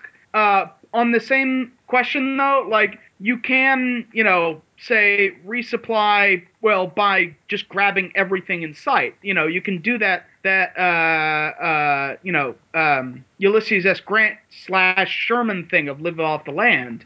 Uh, but you know the the Eyrie is not that far away. Uh, you can potentially get resupplied from the Iron Islands or from uh, or from the Riverlands, which aren't that far away. You know, Well- the the English managed to to uh, supply their armies in France. You know, for quite some time with with very crude uh, technology. You know, so it's it's Yeah, not it's not the that it would be easy. Yeah, It's yeah, not that it but would I- be easy, but I do think that there are here, I this is this would be a much uh, larger uh, naval supply route you'd have to establish than one just across the channel. Sure, but you know, let, dismissing- I think the Crusader states is another good example of of uh, they a had military superior power. put in- technology though. Like, and, and, and I mean, there there was no, they had nothing. I mean, the North isn't known for its heavy horse, but it has some. But I mean, the crusade, like the the Crusader knights and things like that, like that, they hadn't seen something like that or been able to deal with that. Sure, but my point is that they, they were able to keep a military force thousands and thousands of miles away from home for, you know, hundreds of years. Yeah, Yes. it's, but in, but in a Mediterranean climate, Yes. Sure, that's a I big would like- I'm, I'm just I saying. would like to don't think dismiss- impossible. I would like to dismiss the question uh, of the logistics and stuff of it for a second and just assume that, that it works, uh, as you say. Uh, Okay. It still doesn't prevent the North from doing what Doran did uh, when uh, when the Young Dragon conquered them, because they did ju- didn't just fight a guerrilla war so that uh, Robert's comment uh, would come in, because of course this big army could burn down everything. What the Dornish did was uh, every time uh, the army of the Young Dragon and later the occupation army of the Tyrell Lord uh, came by, uh, they simply welcomed them, let them uh, have what they wanted in the castle, and let them stay for a while, and then they would move on. And uh, this would still not establish any control whatsoever of the country. And at one point, uh, when nobody expected it, when they were lazy, when most of the troops were, were home, they would stage an uprising, and yay, King of the North. So I don't really see why they why they would lose so big time. And, Alright. and if they're focusing their entire military and might in the north for a considerable period of years, what's going on in the south while you're up there messing around Yeah, with that? with Dorne and the well, I guess partly it depends what the Greyjoys do. And Yeah, that's, and that's one way or the getting well into butterfly effect stuff that I don't want to actually Yeah. discuss. But I'm just saying you can't just assume that if all eyes are on the north and all the military mights in the north, that nothing at all is going to happen in the south Right, while that's going what on. I was what I was getting at was that you know if if Robb Stark leaves the South, then I think the situation in the South gets wrapped up much faster, which frees up the South to go after the North. You know, I mean Tywin Tywin spends a lot of time fighting Robb Stark, and if instead he can pull his you know thirty thousand men. Uh, you know, after after the battle of, uh, or I mean, Well, here- depending here's the on thing. when Robb Stark goes south. if you know? Tywin goes south, Renly might speed up going north, or things might like things would change. Like if Renly yeah, doesn't that's a die, possibility. it's a big army I mean, right there. But the question is, does Renly have to be at Storm's End in order to die? You know, can can I mean, it doesn't seem like Melisandre's shadow babies necessarily need to. Uh, actually, that's an open question. We don't know what the range of the shadow babies are. uh, Like, pretty is it- short. Well, I mean, clearly it can work at a distance. How far? Like, do they just last for one night? Is it always Yeah. at night that they happen, by the way, or is it? Uh, it was at night with Renly, and we don't know what happened with Cortnay Penrose. So Yeah, I'm ju- just before the dawn for Renly, because it was right before the army was right as the army was getting ready for their dawn assault. Yeah. So, uh, can we, you know, speaking of Renly, uh, you know, the interesting question is what happens if if uh, Renly and and Catelyn seal an alliance prior to his murder? Uh, because that was Nothing. kind of an interesting. Well, I mean, except that the Tyrells need an ally after Renly dies, and it's not like the Starks, you know, wouldn't be an attractive partner. Yeah, but you know, just they're as- they're on the run. Uh, th- sorry, they've they've put the Lannisters on the run. They could offer the Westerlands, you know, potentially because the Starks. Well, Don't wanna- I don't think the Tyrells really cared who was on the throne as long as Margaery was sitting next to that person. Sure. Yes, And, but- and I don't think the Starks could have given them that. yes, Well, if if the Lannisters are crushed, I mean, um, it's already it's already kind of happening right now. The Tyrells are just taking over. They could have just taken over and found like it- it- they have the military might to do so. They they want legitimacy. from, Right, and, like, and, marrying and somebody. you need the legitimacy. I mean, if it's just like, okay, we'll we'll combine with the Starks, we'll kill all the Lannisters, we'll kill Stannis, and and we'll choose our own king. I mean, that that doesn't Yeah. really impart the legitimacy that they need. Yeah, and that was my. That's why, like, one idea that I've that I've often thought of is like why they didn't the the Tyrells didn't fake like a pregnancy from from Renly. Hmm. I mean, obviously, it didn't suit their intentions once they'd made a Lannister alliance. Right. But you'd think that would, you know, if if in the event that they decide to not go with the uh, with the Tyrells, that that's one way that you can claim legitimacy. Well, they might have aborted a pregnancy from Renly, for all we know, right?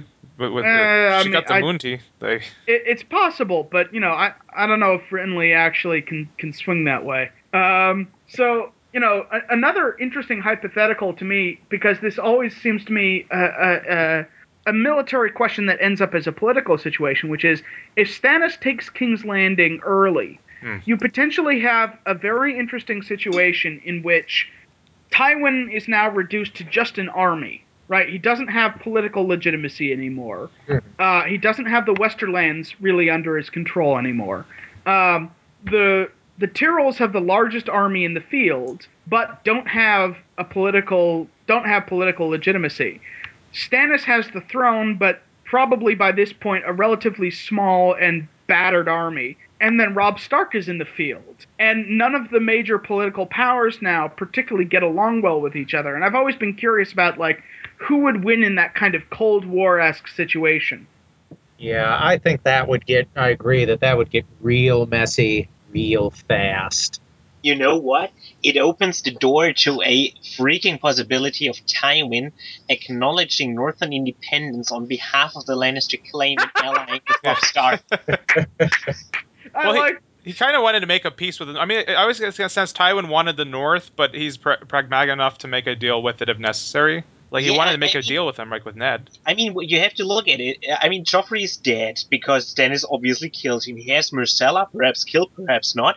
He has Cersei, perhaps No, killed, Myrcella perhaps not. probably- So oh yeah. so point. Yeah, they are all they are all gone basically for Tywin, and say and they are gone for Robb because the the whole revenge uh, thing doesn't hold any water for Robb, and he won't get his independence from Stannis. So Tywin could really offer it.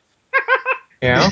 Yeah, it's, it, it it sounds ridiculous, but it really isn't. Well, here, here's a, here's a bigger. I mean, even if you look back at uh, Robert's rebellion and you see how like it stuck together after that. If Ned and Robert hadn't been as close as they were, if they'd been different people, the Seven Kingdoms is, is sort of moving toward fracture. That's my th- idea. Is it's moving toward fracturing because it's not easy to hold together unless you have something like dragons or an overwhelming. Well, you know, it, it's not Yeah. just the dragons because the Targaryens held on for the most Yeah. part just fine after. They were well, they were after that, but it's though. just They're kind of like the, an the auto. Targaryens are Yeah. the only family that really do have kind of this historic right, and it's a right through conquest. None of the none of the native houses, and of course Baratheon is only half a native house because it's uh, Targaryen married uh, Durrandon, the last uh, last rulers of the Stormlands. But you know, all of the other houses only legitimately controlled an area or took over for a house that controlled an area, like the Tyrells, of course, were only stewards. And so I don't think it's surprising at all that as soon as the only family that really had a legitimate claim to the entire Seven Kingdoms was forced into exile, that the entire kingdom immediately started falling apart because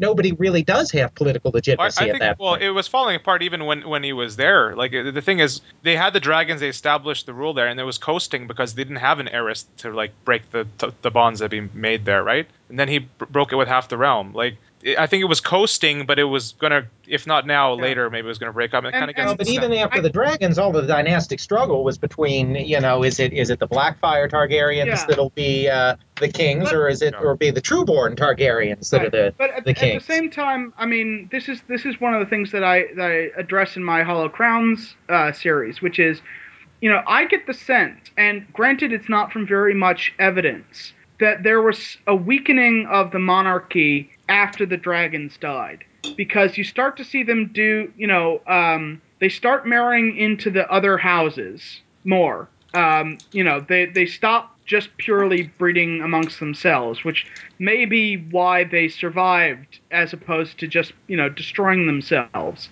Um, uh, Well, I, i'm hear I'm me? not. I'm not so sure about that because, um, I mean, there were still dragons when Jaehaerys made the decision to to do two local marriages, which I think he did to get the the Mar- the Targaryens accepted as as legitimate rulers outside of just purely we have dragons. I think Jaehaerys really was the the monarch that cemented wait, the which Targaryen marriage? monarchy as something beyond dragons. And which marriages were you thinking of? uh, Jaehaerys the First married an Arryn, and he married, uh, you know, No, he, no, no, he was, no, I, no, I'm- to his son. I'm sorry, he was married to Alysanne. Married his son to an Arryn, Yes. and uh, okay, okay. I'm sorry. It- That was Uh, his that- that was- intention. yeah, grand- his But, political but he, manipulation. I. I, I just, uh, I just misspoke. Uh, when Jaehaerys decided to marry his son to an Arryn, and Wait, do you and mean do you mean else. Viserys the First because that's his grandson? right? Viserys the First is his grandson, but he, he had a son as well that, of course, right, but didn't we don't survive. know anything about his son. So, Right. Uh, Uh, uh, Viserys is the one who marries the Arryn and then the Hightower. Yeah, you're you're you're correct. You're correct. Um, and okay. but but at his at I think probably at his grandfather's behest. And after that, I mean, they marry into the Dornish family a few times. But Yeah. again, I think that's because they're getting by marriage what they couldn't get by conquest, and so they they don't start widely marrying outside of the family because many of the monarchs are still married to their siblings. Sure. I guess it's not just dragons that keep things together, but it's marriage alliances. Like that's what keeps things together in a single realm. That's what keeps Right. it together in a. And so that's why I want to say Stefan Southron ambition is, is when you're talking about um, Rick and Rickard Stark Rickard. and, and other Rickard, yes. Rickard, yeah. and other Starks and other people like making these marriage alliances. They're kind of like making a power base that can replace the Targaryens, that can hold the kingdoms together. Because every family would have been like the Lannisters and the Starks and the Or at least- Baratheons and the Arryns. At were all least a, a big enough faction that could have dominated the rest. I mean, once you get four houses all on one side, that is a really hard combination to stop. yeah. It was four of seven, right?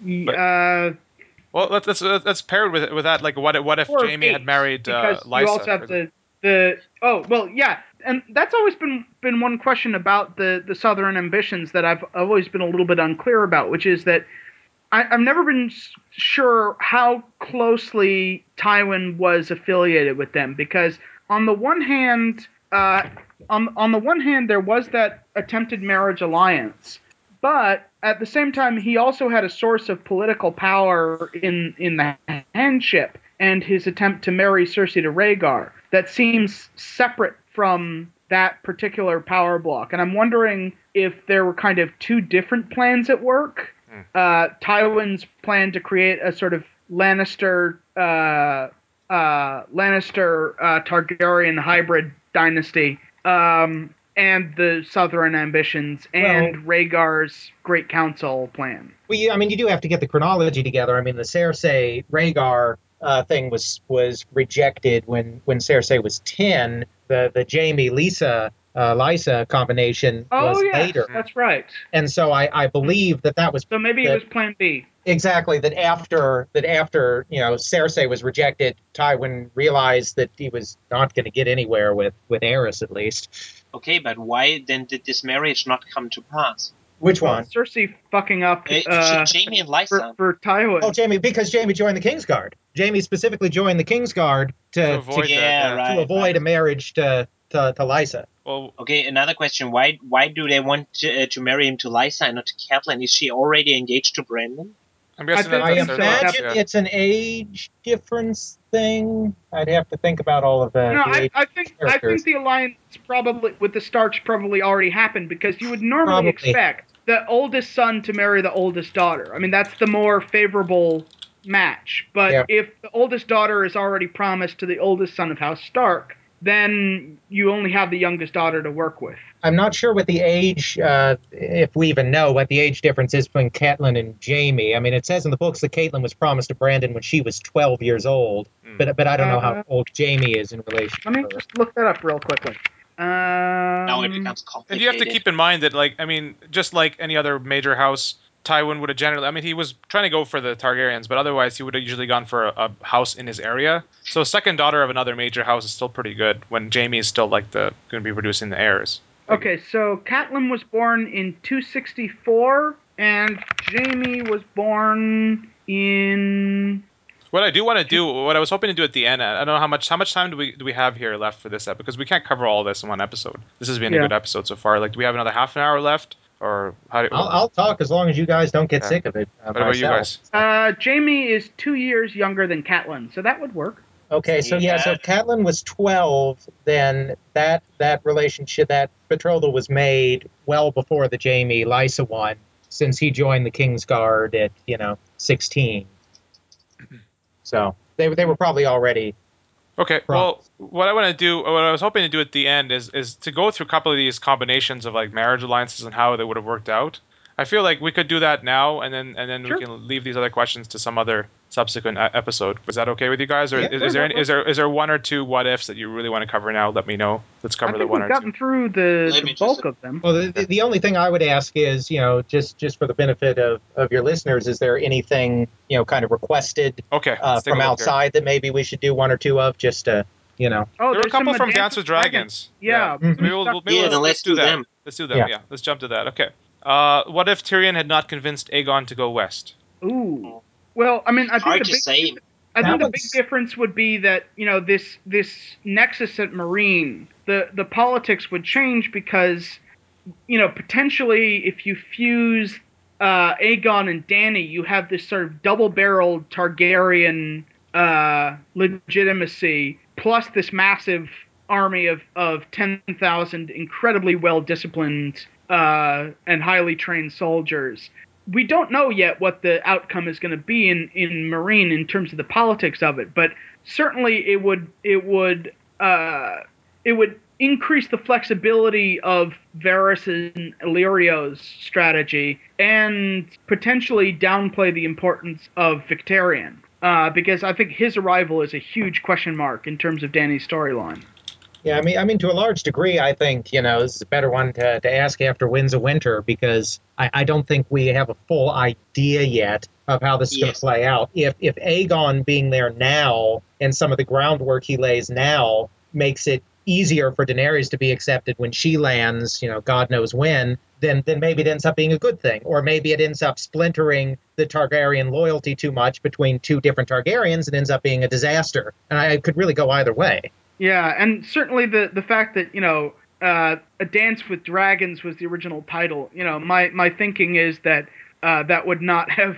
I think they're I think they're destined to come to blows in some way. Yeah. Uh, which is probably why that didn't happen.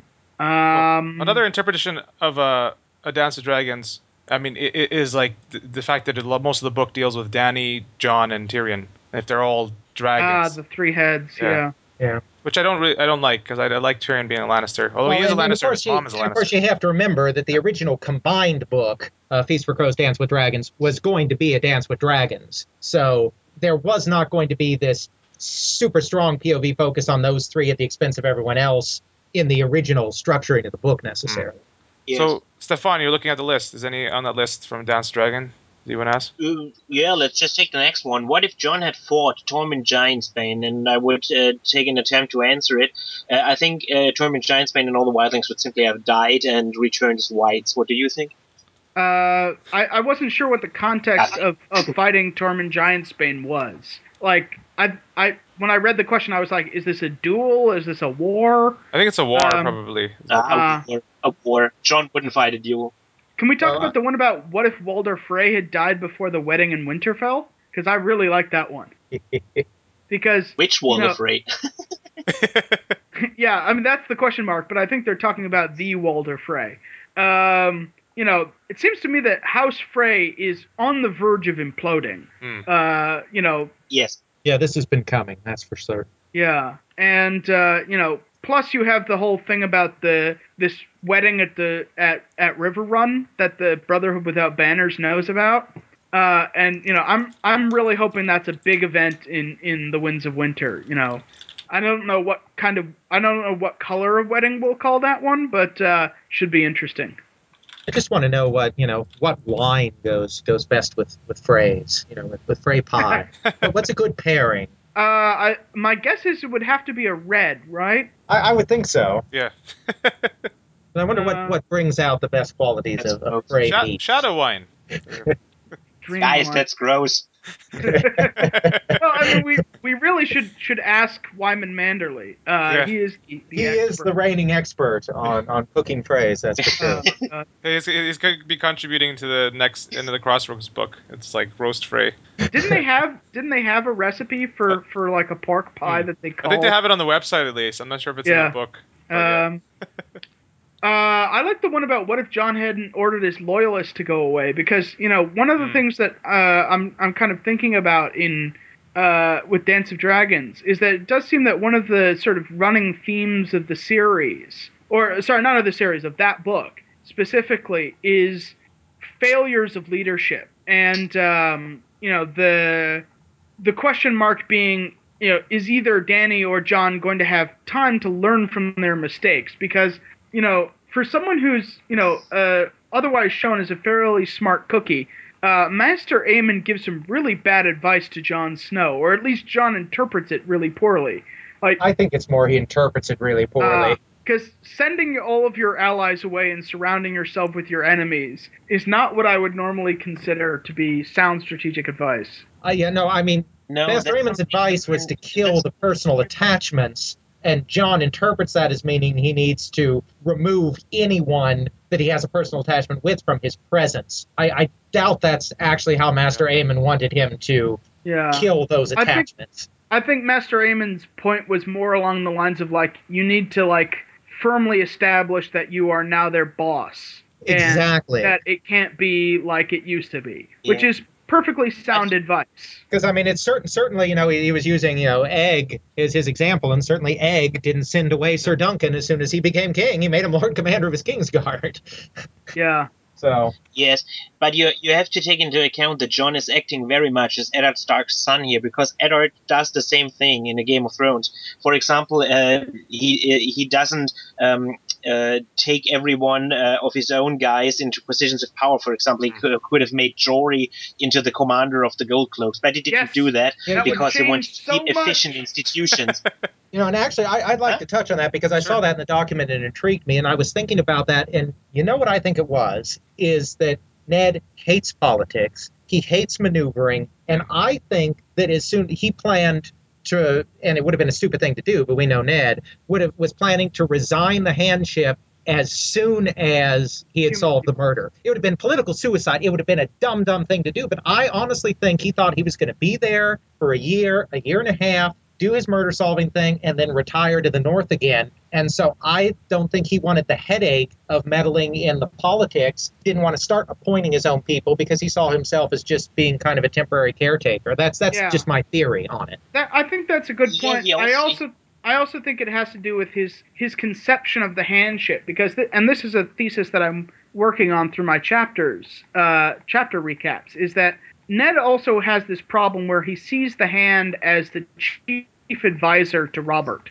and he only really once understands that the hand is actually an institution of power in its own right mm-hmm. that he can just do things and you know not ask you know ask for forgiveness after the fact instead of asking for permission up front that you know if he had thought of of the handship differently I think he would have done much much better. I, I agree with yeah, that. but as it does.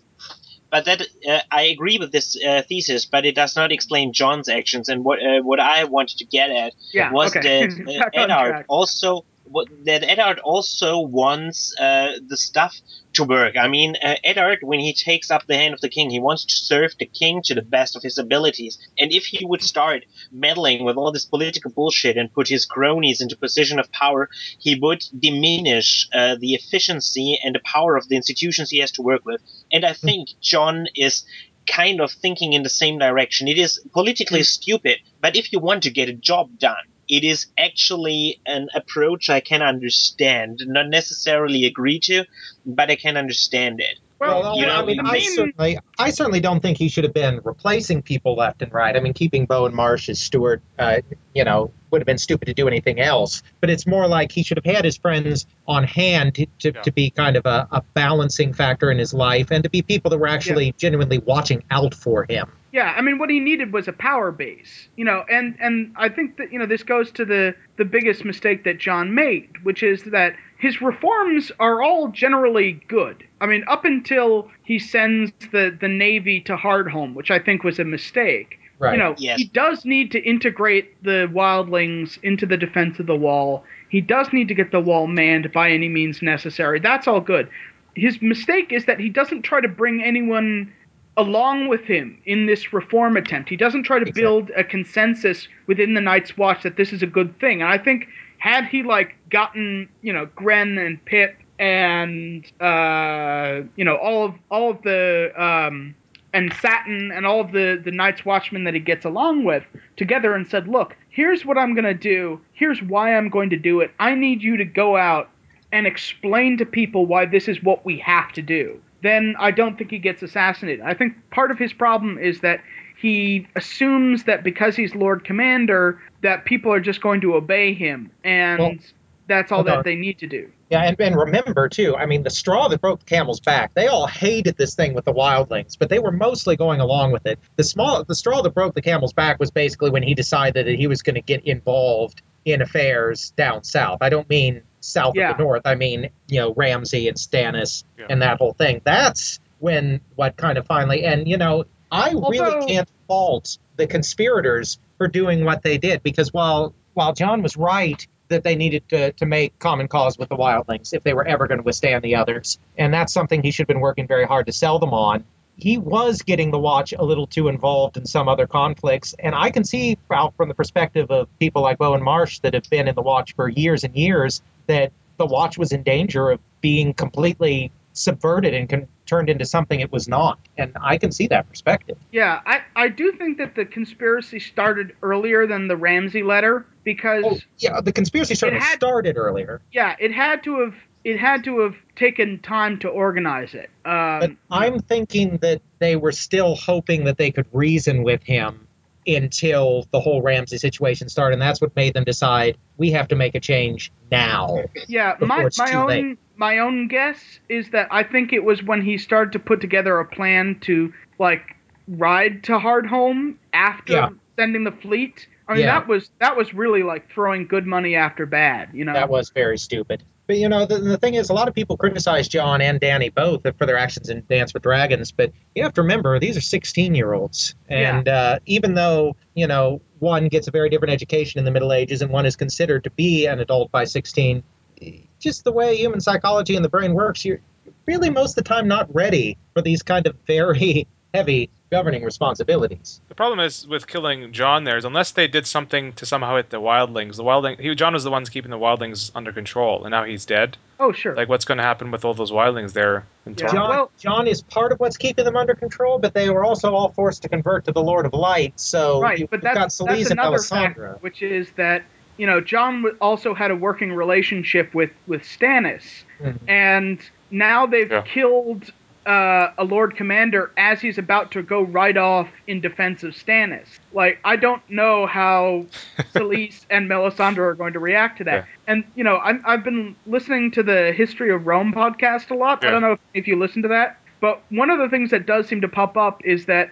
as bad as a tyrant is, assassinations usually tend to backfire. Yes. Like you just get something much worse. And I think the problem for the Bowen Marsh at al. Is that they've just created a crisis with both the Wildlings and within the Night's Watch and with Melisandre and Selyse. And it's just like that's that's worse than anything Jon was planning to do. Yeah, no, I agree with that. But I think at that point they were so desperate that, you know, they weren't worried too much about the later consequences. They just figured if they didn't act at that moment, it was the end of the watch. Maybe the watch ends tomorrow because of the fallout from this, but if we don't do this now, the watch ends today. Right. Yeah. Okay. You know. So one more from this list, if you want to do. Um.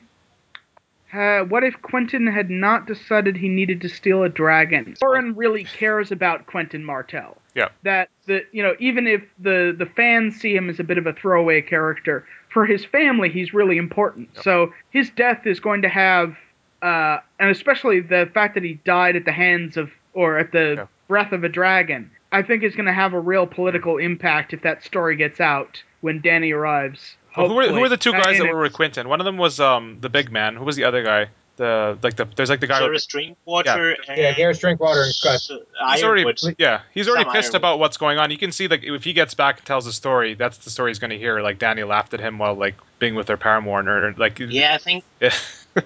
I think I it will become most important uh, if there is a civil war between Aegon uh, and Daenerys, because then the Martells are likely to put their weight behind Aegon. And Just certainly wonder if you do a Dornish red with a charred Dornishman, or I uh, I don't know. Maybe maybe an Arbor Gold uh, because you know I think the our I think the Reach would, would more enjoy the idea of, of eating a Dornishman. well, and you know, a, a, a princely wine for a for a princely meal.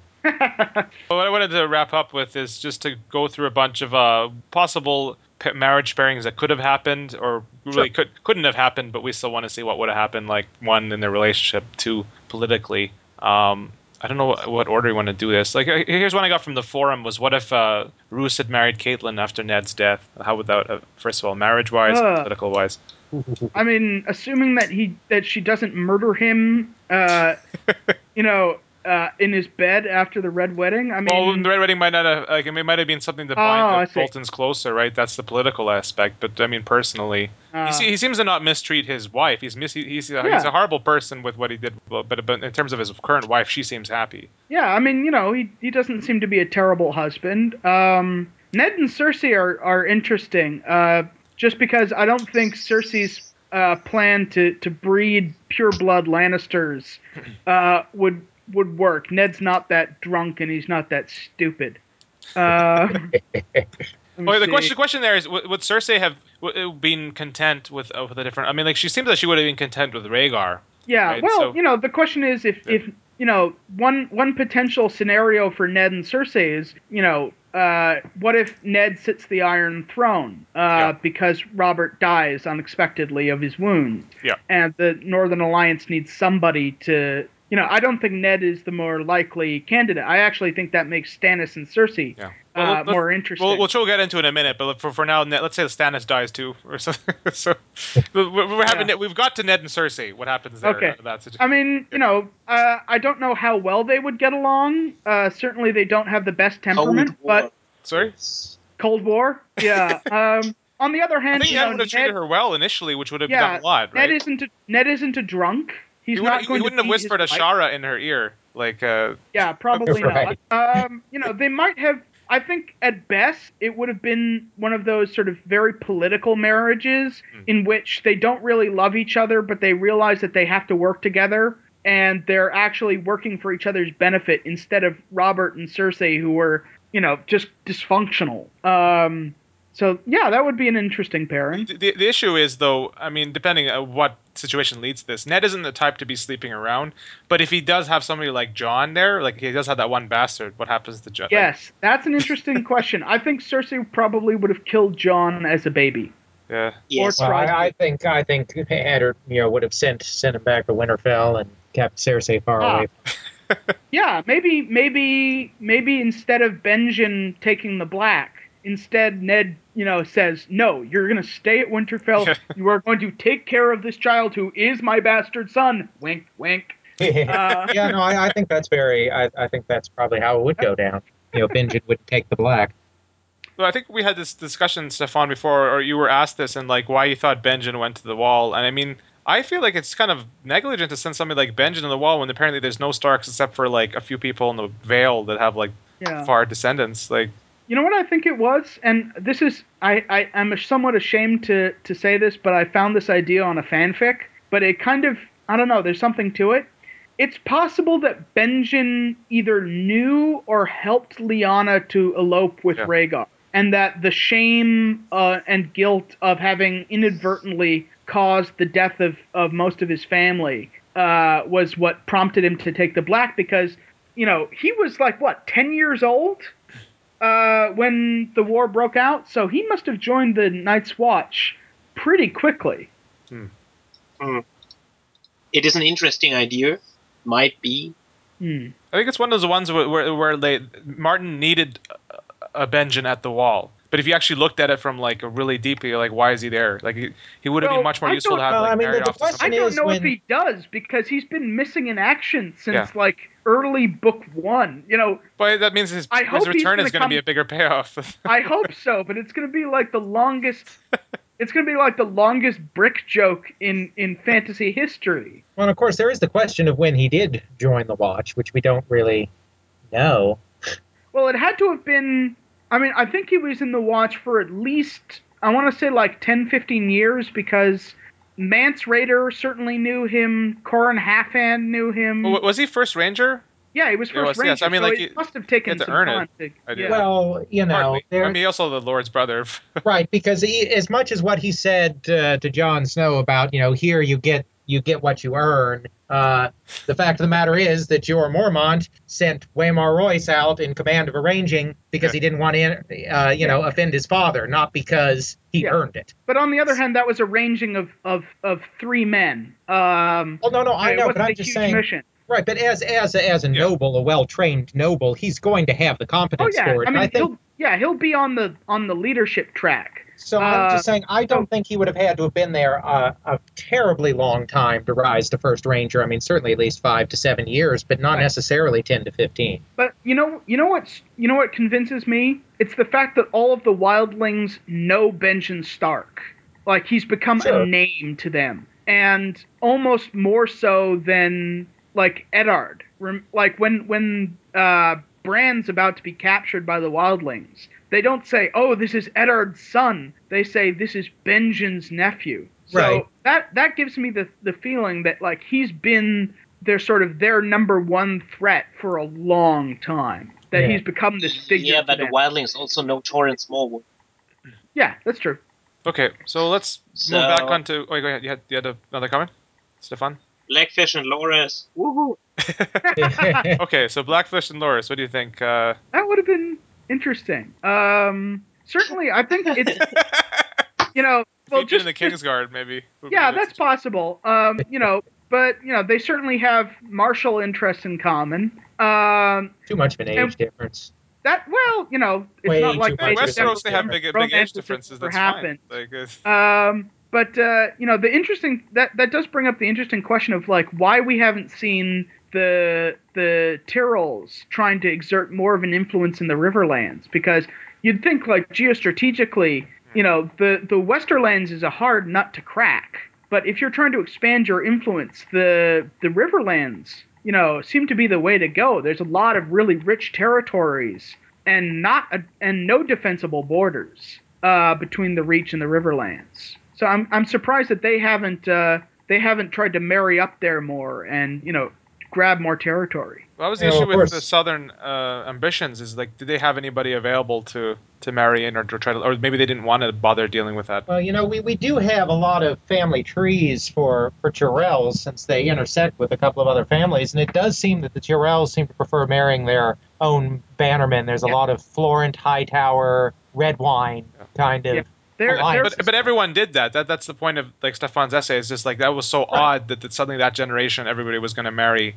Exactly, and I'm just saying the Tyrells don't seem to have been a part of that. I think Yeah. their their greater ambitions are, are more recent Yeah. than yeah. than some of that.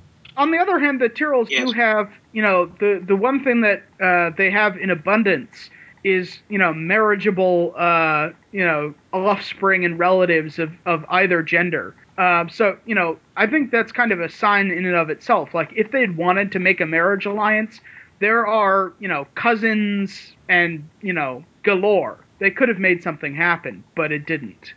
I think that it, uh, didn't they, they want to marry the Queen of Thorns to a Targaryen at some point, and she said no. I think she mentioned something like Uh, that. That's what Quite she possible. says. Um, let me see. Or she's a she's a red there? wine by by birth, by blood. Hmm. I think it's a Redwyne. She's not a Tyrell. and I, I think she was a Redwyne. Yeah, So- red. Let's go back to Stannis and Cersei.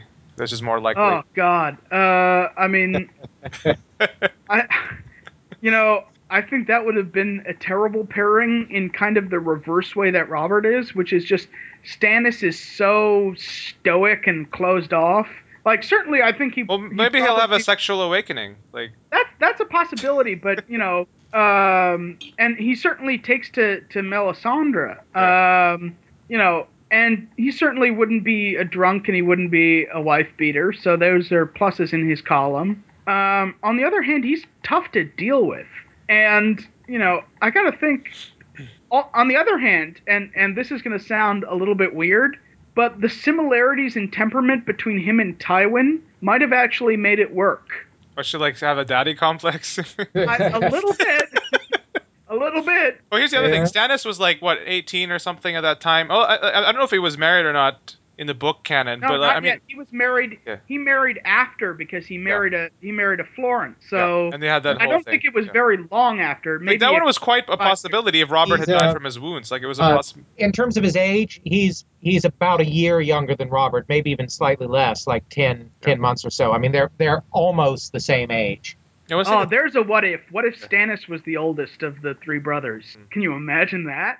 Well, I mean, par- partly when you're oldest, your personality changes a little bit. And, and, and here's the other thing: we've met Stannis. Now, I like Stannis now, but uh, but I mean, we've met him now after all these things have happened to him. Like when he's 19, he hasn't lost Storm's End He's just held it. He hasn't like lost it to Renly and you know, if, had a shitty a, marriage and like all these things that affect him later on. if there's a poster child, a poster child for middle, child, complex, Yeah, yeah. it's Stannis. yeah. That's probably I think that's probably I mean that's why a lot of middle ch- children like Stannis. I'm sure that like a lot of the Stannis fans are middle children seeing a reflection of themselves. But I'm saying this is Stannis before half of his life, where a lot of like bad things happened to him. He's a little. Well, bit he's different. already Yeah. seen his mother and father die. Yeah. Yeah, that Right was a in front of him, and- thing.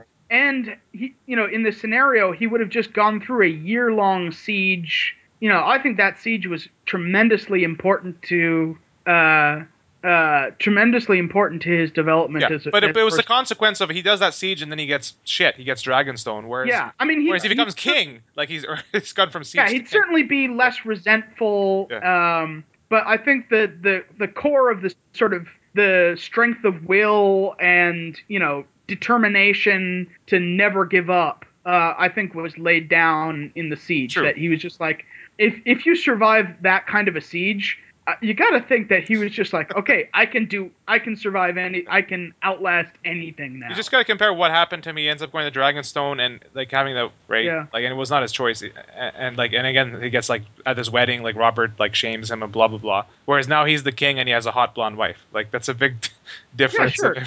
Uh, you know, on the other hand, he's still, you know, even as a child, still joyless though, right? Yeah, because Yeah, he would still be a joyless bastard, but I could certainly see him being, you know, a, uh, a more contented, uh, you know, I mean, he'd certainly be, I, I could imagine him as like a workaholic king.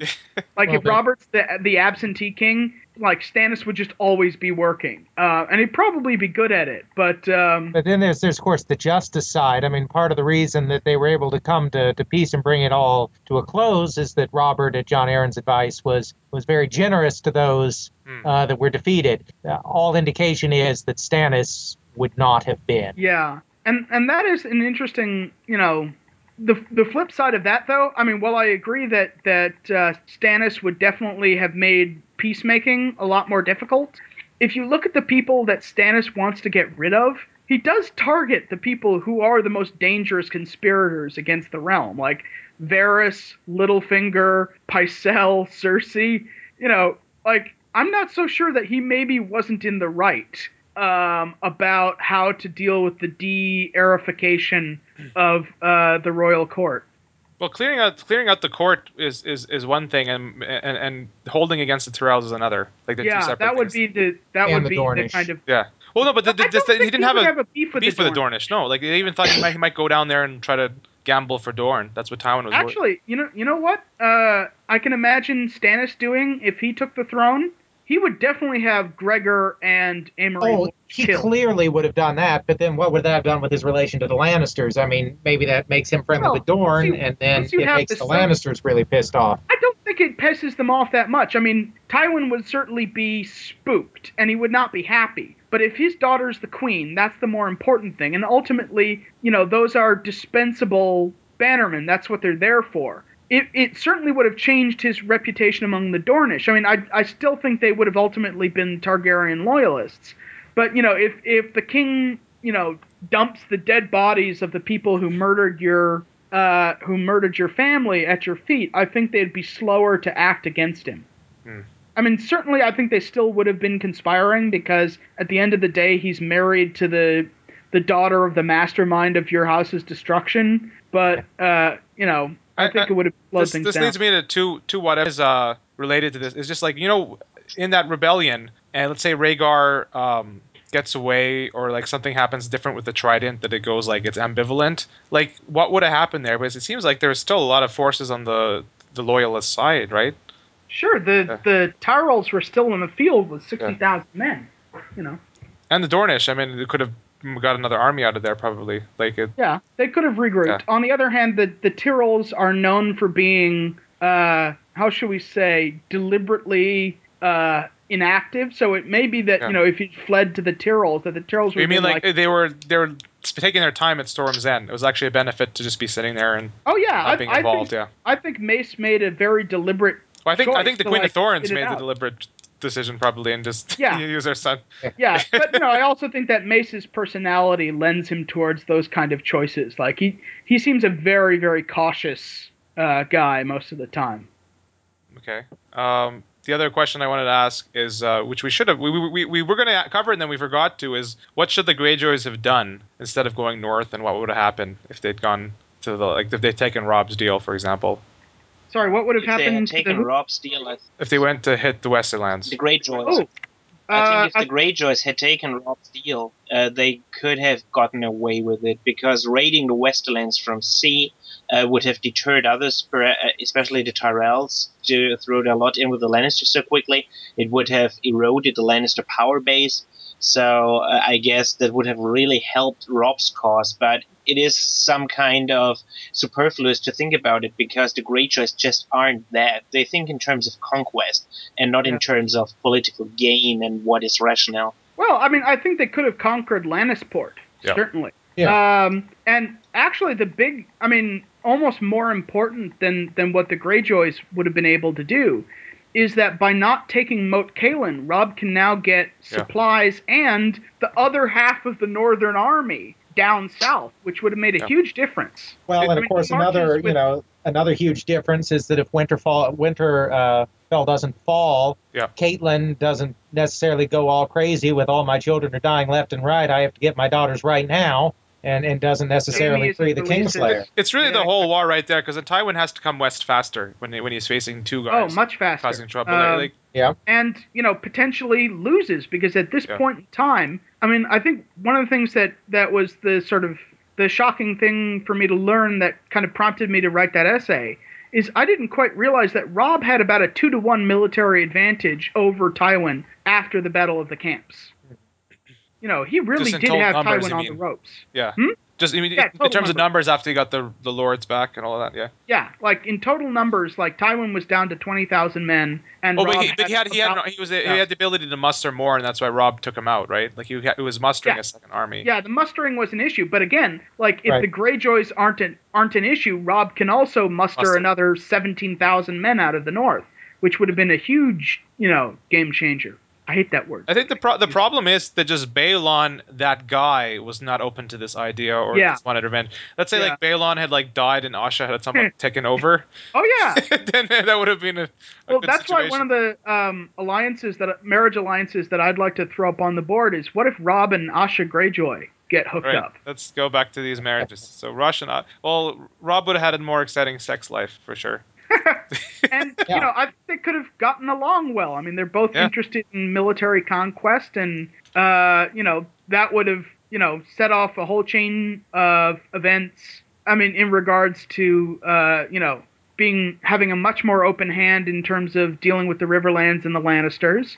Um, you know, and and one of the things that it kind of pointed to for me is that you know, as as necessary as getting across the twins was at the time, trading his hand to the the Freys was kind of a bum deal in that he only got 4,000 men and he could have gotten a lot more uh, if he had been a little Yeah. bit freer to to marry. Well, of course, in that case, it, it wasn't so much about the manpower. It was about at that time they needed to get to King's Landing three days ago. You know, Yeah, it's kind of like or- there is no time. We mean And- River and- Run, like to get to. to No, no, no. To get to King's Landing, we're talking about you know defeating Tywin in the field and then rescuing Ned. I mean, I, I know they had uh, the phase one was getting to Riverrun, Oh, true, but yeah. it's you know it was about Both, more than yeah. than that. Is is what I meant by that. And I also think that probably in this instance, you know, Catelyn wasn't the best negotiator to send in because since it was her husband on the line, she she was probably a little bit impaired in her judgment in terms of thinking rationally about what the best deal you can get is. Yeah, I mean, Because you know, she's- I think I think Walder might have taken uh, the the deal that he he essentially offered at the Red Wedding at the Twins then and there. Like if they'd Yeah. said, you know, your daughter could be the the Lady of Riverrun, I think he might have gone for that. I well, think and, and this is- still and still the still have the aria uh, Yeah, you even know, that would have Oh, been yeah, sure. Yeah. well. that would have been a good deal for him. Uh, even so, I think it was more an Uh-oh. Oh, did we issue again? of like he threw out, and then instead of like yeah. So I just want to finish going through these relationships and then we're done. So if you can stay for that, that's good, Stefan. If you have to go, let us know. But I don't I don't plan to do any more what ifs today, just to go through these relationships because it's fun. We might have to get Stephen back again, though. I, Yeah. I think we might have lost him. Losing him. hello, I can hear you. You're back. Okay. Oh, okay. You you cut out several times in your last. Uh, Ah, Comment, yeah, so- sorry. All right. no, no, no problem. Uh, let me see. Where were we? Um, We're just saying that it, it wasn't the best of deals to give Robb away Yeah. as a merit. Like that was a big. This is the king we're talking about. Oh, actually, he's not the And king I yet. it was He's not the- the king yet, though, is he? Yeah, but he's still the No, Lord of. not. He's the Lord of, Winter- Winterfell, which is a big, yeah. Right, And and that that's another valid point. I mean, if he had been king in the north at that point, maybe they Ah, wouldn't that's a good have point. made that Yeah. kind of marriage alliance. It's too big of a jump, yeah. Exactly. Um, okay, which do you want to do next? Uh, Walder, Frey, and Catelyn, or Jaime and Lysa? Let's do Walder Frey and Catelyn first. It's just because she thinks about like she was lucky that he didn't. uh Oh, this, this is the I guess making up for the betrayal, right? That they were going to try to get a replacement, and they put. Ed- Oh, yeah, yeah. yeah. I mean, Yeah. I, I think the only difference there is just that she becomes his captive after the Red Wedding. Um, you know, and he's got both. I mean, actually, the big change there would be on the Freys because chances are that she doesn't get killed at the Red Wedding. We don't get a Lady Stoneheart, and then a whole bunch of Freys don't get killed. yeah. But I mean, I think I think she probably would have ended up dead still because I mean, remember they were planning not to kill her at the Red Wedding. Yeah, She it was only kinda went- she Yeah. She kind of went crazy. Well, like it depends what they would have. I mean, Walder Frey would have wanted to see the death. He wanted to see Robb, Robb die, so he wouldn't have like left. Uh, you- like it seems oh, like he, that's a good point. Like if, Yeah, he, if, if he had left to like consummate the marriage or something, then they, they would have been out of it. But I think I feel like he wanted to see Robb go down. oh, he absolutely did. He did. didn't want to miss that. So Yeah. Okay, Jaime and Lysa, Stefan, what do you think? Huh. I still think uh, the the implications of such a marriage, especially in taking into consideration the th- southern ambitions, would be really great because it creates this one power block you can't stand against.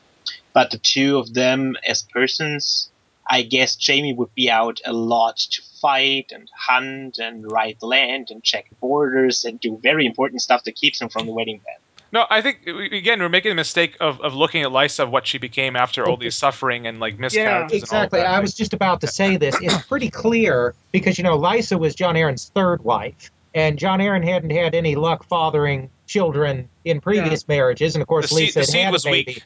and so exactly, and so no, no, I no. think- Uh, I'm oh, go ahead. I'm just thinking more uh, from Jaime's perspective because uh, he doesn't seem to be interested that much in any woman besides Cersei. And while it is true that the Lysa Arryn that Jaime would have married isn't the deranged woman we meet in a, Ga- a Game of Thrones, she wouldn't still not be Cersei by a long shot. She's Yeah. obviously not. Uh, the the sharpest tool in the box. She's not especially um, uh, comely, so she Well, may no, a she was decent pretty woman, but as it's a I, girl. I think she was actually quite lovely when she was a child. She just really went to the pot. No, I, I no, I agree that there would still be many of the issues that, that you just alluded to. Yeah. It's just I don't think Lysa Lysa would have been quite so crazy. Yeah, but you know the thing is, without the abortion um, and the subsequent miscarriages, and we don't know to what extent um, uh, taking a, uh, Yeah. that Right, dose the- of, the- of, the of abortifacient- tansy tea affects fertility. But you know, Yeah. I Yeah. think if you give Lysa a handsome husband uh, and a healthy baby right at the smack outset of a marriage, Yeah. that she's going to be a lot more mentally stable. Um, exactly. You know, Yeah. and I think she's, you know, I, I think she's capable of deluding herself enough about how Jaime feel, feels about her to be reasonably contented. The the Yeah. political side of it is quite interesting because Jaime's not on hand, therefore, to be, to join the King's Guard, which means he's not the Kingslayer. Right. Uh, which potentially means that. Um, well, first of all, the war could have been over in an instant if I mean if Tywin's in charge. I don't think it's an extended two-year war. I think it's a very quick coup d'état. Um, you know, and who knows? You know, my only question is, and and uh, this is something I've I've always wondered is, Tywin doesn't seem to be to me to be a kind of person who would go along with a group activity without being the leader. So I think he would have demanded leadership of the Southern Ambitions group in order to join them. Yeah. But here's the issue, though. Let's say let's say Yeah, like this true. this happens and they win, and so Robert is with the Cersei, Jaime is with Lysa. Like that's putting closer ties between Riverland and West. That's going to affect things way. lo- Even though Robert Cersei fails, like that's kind of creating a bond there. That's like kind of And changes Well, the yeah, whole you're- situation. and You're, here's you're here's not going to have Tywin start a war when when um, They're when already on his side, kind of. But uh, Yeah, he, he wouldn't he wouldn't do that. He'd certainly send military forces to try and recapture his son, but he wouldn't attack the the Riverlands because that would be attacking his son's, you know, wife's. You know, that would just be it wouldn't make sense. He'd probably try to get the Riverlands on his side and like, hey, Hoster, go tell your daughter stop fucking with me. Alex, you're saying? Oh no, never mind. So you, you basically agree with that then, yeah. Mhm, yeah. So that that one marriage could have changed things hugely, Mhm. maybe for. All right, what else do we have here? Why what is why is Jaime and Cersei here? Who put that there? Like they're formally having a relationship. Like that that doesn't Well, just seem. because Jaime brings it up. Mm, I mean, okay. I mean, I think if they get married, then you know they're condemned as incestuous, you know, traitors and rebels. I don't think that's happening. Um, let me see, Catelyn and Brandon. Yeah. That's interesting. I mean, if she has a baby, then Ned Stark doesn't become Lord of Winterfell. Oh, you mean like let's say like before he dies, before Brandon Yeah. dies, he fathers a baby. Right, if they if they had been married before before that happened. because he was on his way to the to Riverrun to get married when he found out. So let's say instead he finds out right after the the wedding. Interesting. Yeah. Well, does Ned still marry Catelyn then, or is he ma- marry somebody else? Like he just get married as a widow. He just he takes his brother's. Right, I, I think that would change the political situation because you know it's kind of the idea of the brother is fulfilling the marriage contract because the original person in the marriage contract is now unable to, Yeah. you know, do it. Yeah, I think so I think with the son there, then you know Ned acts as um, I don't, I don't think there'd uh, be Lord a Protector of the North until uh, until you know Brandon's son is of age, and then goes off and does something else. yeah. I think it was he was actually pretty much. I mean, they don't really go into this too much, but I think he was pretty much obligated uh, under Westerosi tradition to Yeah. to step in and marry. Yeah. Well, it's two things. I once- mean, um, yes. m- e- Well, I, I, even if he wasn't obligated because of the p- original pact, he needed to because he needed their troops. Yeah. Like it was a military decision, like military political situation. Hey, Oh, sure. maybe maybe uh, Ned gets married to Ashara Dane. That's well, uh, that's assuming that Ashara was interested first of all, because there's, there's Yeah, a whole. and Now, now there's this whole wrinkle with Yeah. Dancer Greg about whether which yeah. Well, let- but let's just say let's say that she was she would have been she was interested in that. That that would be that would make an interesting north south connection. Yeah. Um, Yeah, I'm really curious about that. Uh, Littlefinger and Lysa back Yeah. then. I, I, mean, put I put that down because here's the thing: Ooh. we don't want to make the mistake of saying that Littlefinger does everything theories, but he definitely has a huge impact, and part of Oh, that is sure. the way he grew up, like what happened and he did, wasn't able. But let's say he they, he was put into this role, or Littlefinger and Catelyn, even though that's not going to happen. But like Yeah. Littlefinger and Lysa could happen because they have the baby and they're like, oh well, let's marry her until it, Littlefinger. it's Like, possible. It's just that Hoster acted so, I mean, so profoundly against that union that you know I'm question. Now maybe they elope or something. That's possible. a possible. secret elope, yeah. Yeah, I mean, you know, I think the major change is that certainly Littlefinger will definitely still want to rise in power because he's not going to be content to be the littlest lord No. in the Seven Kingdoms. But I don't know whether his rise to power is as homicidal, um, you know, and vindictive as it is in the series. Because you know, if you look at his his political strategy, a lot of it has been through the manipulation and elimination of um, of his rivals. Uh, uh, sorry, not of his rivals, of the fa- of the two families that he views as having hurt him. So Right. maybe I don't know. Maybe Littlefinger is more constructive uh, than destructive in his rise to power. Well, I still don't even know. Like, I mean, if we talk about Littlefinger and Catelyn, I don't know how that would have happened, but that Yeah. happens. Like, it, a- a lot of it is just the fact that he didn't get Catelyn is just what he's and and and like that set him off on. The, like, I, I mean, uh, do you think he had that ambition before of all these things, or he would have been happy if he'd just gotten married and that was I it? mean, I I, think I think that somebody who dares to aim that high and dares to fight a duel with a much larger person is someone who is full of ambition. At that point in his life, it was being directed in a foolish manner because he was in Hmm. love, raging hormones. But that speaks to great ambition in his character, I think. Yeah, I mean, I think he would have been less happy to be married to Lysa than to Catelyn. Yeah. Um, but at the same Wait, time, well, he I was think- married to Lysa later on. I forgot about that. Yeah, he did, he um, did get married to Lysa, but that's a whole different yeah, scenario, but I mean, right? like Yeah. you know, if if, Yeah. if he was instead, you know, just a lord in the Riverlands, Hmm. you know, I think he probably would have done fairly well. He he probably would have, uh, I don't know, become master of customs at uh, Seaguard or something, um, and you know, prospered there. Now, here's a Who question: when, when when Littlefinger and Lysa got together in the books, had the Jaime thing was that already over, or that still a potential? Uh, I think that was over. It was already he was already in the Certainly- Kingsguard by that point. Yeah, certainly. Uh, Jaime was not uh, going to be engaged to a uh, to Well, a, well- s- a ruined woman. Well, that's the question. Like, was he already in the Kingsguard when that thing happened? Because if he wasn't, that could have been a damper on the whole thing. But I think he already. I think he couldn't have been because they, they wouldn't have even tried if he was already in the Kingsguard. Like they Yeah. like Hoster would have just said, "Well, that's impossible." Um, so it must have been like Well, here's the thing: like, if he's in the Kingsguard, they still might have aborted the baby because they wanted to marry her to somebody else. I'm just trying to think when did the pregnancy happen compared to Jaime being in the Kingsguard? Can we check it's on It's got to be I- within a few years of each other because you know he they were go- engaged to be married roughly when he was like 15 when he was 15 Yeah. i want to say and uh, the abortion happened Hmm. uh, in i mean must have been around like 282 right because Oh. because uh, when when Jon Arryn gets married to her she's already had the abortion I think I think the point is that didn't they mention that when, when when when Jaime was being brought into Kingsguard, like the threat of for him marrying Lysa was an issue. Didn't didn't Yeah. Cersei mention that? So that that shows, It was the regardless of the pregnancy, it was probably afterwards. Yeah. Like or, or, or, or it didn't have an impact, or maybe she didn't know about the pregnancy, right? That doesn't mean like it. Like maybe Cersei doesn't know about what's going on in the Riverlands. Yeah, I, I don't think I don't think the pregnancy was an issue then. Yeah. I, I have a feeling that it has to have been a few years later. Yeah. Okay. Do we have any other ones left here? I think we're almost done. Oh, wait, I guess I put Viserys and Arianne if if Doran had actually been more active about that or done something or let him know. Um, Uh, all I gotta say sorry? is that I think that Arianne would not have done very well in that relationship. Um, and I don't think that uh, Viserys would be long for this world. Because He'd have some Arianne is not going to put up his with meal. someone beating her. Like that Yeah. just would Yeah. not have. He'll be like, "Wow, this meal is really tasty, like particularly tasty this time." and, then, then he died. yeah.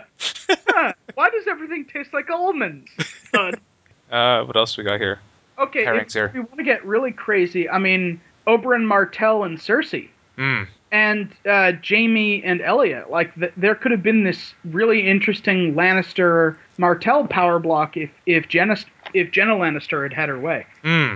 Oh, you mean um, Not Jenna. Joanna. Um, Joanna. was- Joanna, Joanna. and and the, the- yeah yeah yeah. That, that, I mean, like, what happened there? And that's because she died. That that Yes. fell apart. The- That's exactly why they were, you know, they were making the trip out to Casterly Rock uh, to to kind of put that all in place. And by the time they got to Casterly Rock, she had died giving birth to Tyrion, and that put And an it end to happened that. Jo- so and Joanna and like the Martell lady had been like together as kids. Ladies in waiting together. friends I like so that kind of like you can see how, how much influence is there from behind the the scenes Well, right even I like mean, with Tywin and Joanna was the wore the pants in the family, so Right, that, I that's think what they've. The old saying went that you know Tywin, you know, ruled the kingdom, and Joanna ruled Tywin, or something like that. yeah, That's I think she said. probably would have gotten her way. Um, wow that's an interesting so let's say that they have the double marriage there or even one of them that's uh That would have oh, vastly altered things, considering that Elia would not have married a Targaryen, and yeah, I mean some of this. Rhaegar have married. who- Right, and would that Rhaegar have married someone more his- robust who could have more children? Because the whole reason for him doing his crazy thing was. but that couldn't happen because the gods needed the prince who was promised and it all had to happen that way so that's the thing i, I don't like about prophecies when Well, prophecies see- are, are, are and it's guaranteed to be true but like- it's not necessarily guaranteed to be true because it seems like Rhaegar screwed Misinterprets things everything. up. He misinterpreted a lot of stuff. Yeah but like if if Jon is the per- one there that the only way he could exist is the way things happened Well, Like, but Jon- but hold on. Hypothetical scenario: If the double marriage happens, maybe Rhaegar goes to Rickard Stark and offers his hand for Lyanna before the Baratheon connection is made. What, Uh, wasn't there a big age difference there though? But she might not even been seen as an option initially. Uh, well, she was fourteen. Uh, Rickard might have the- brought the option up, maybe. And Rickard might have aimed higher. Yeah, I mean, geez, you know, why, why go South for a, a mere Baratheon when you can get, you know, your your daughter is queen? Um, But and of course, here's the thing too. I mean, not to get too philosophical on it. When you know the prophecy, and you know the result of of the prophecy, like you know there's supposed to be a prince that's promised, and let's just say for the sake of argument that we know Jon Snow is the prince that was promised, even though that's not strictly all true at this point. Yeah. Then from our perspective, we're like, well, all of these things had to happen for that person to be born and for that to be that person. But that isn't to say that the prophecy couldn't have been fulfilled a completely different, different way. way. It's just we feel locked into that. You know, just kind of like with the Dune books, where Muad'Dib's always like, you know, to know the future is to be trapped by the future. Hmm. Not necessarily one path to the Okay, prince who was there promised. are there are multiple paths that could get there. Um, it, it might not have been Jon Snow. It might have been a completely different person with completely different parents that fulfilled the same criteria in some alternate universe. Is all I'm saying. Hmm. But it a would get, Stark produce an end. Well, Targaryen. Well, yeah. it, it, is it- is it- does it have to be even Stark Targaryen? Is the question? Like, uh, Well, is- I mean, that's been the, the dominant interpretation yeah, of the, the Song you of know, Ice and. Fire. Yeah. Yeah, so you know what else that means. I mean, who knows? All right, and, and I and that that's clearly the way it seems to all be going down. I'm just saying if you're talking about hypotheticals, we didn't necessarily have to get to Jon Snow, but that is the way this story is playing out. That that's a, a little abstract, but that's all I was getting at. Uh, okay. Uh, I think think we're done here. I think we're done. All right. Like, cool. uh, Yeah. Yep. Do you want to plug the book? Oh, yeah. Okay. So thanks for listening, everyone. And if you enjoyed the discussions, you'll probably enjoy reading some of our work, which are in uh, several forms. Right now, we have um, the ebook "Flight of Sorrows," which is available on Amazon and our website store. Um, coming out in the fall is a collector's edition of "A Flight of Sorrows," I believe in October. Yep, Um, and that'll be a limited edition. Only one run. month release, right? So if you want it, you can only get that one month. We'll be Yes. advertising that again before then. And then I believe coming out next spring is the next ebook, "A Hymn for Spring." Uh, yeah, just about a year from now, uh, June. Yeah. I think June 14th is the, is the Yeah. day. which will Uh, all be we're all, all of us are contributing to that one, right? Yep. Yep, absolutely. Excellent. So thanks for joining me, guys. This was great. We had some good discussion here. Yeah. Always a it was a pleasure. fun. Cool. And All uh, ch- check us out on our website, uh, on Twitter at APOIF, on DeviantArt, and all those things. And uh, we'll see you next time. Bye bye. Yep. Bye.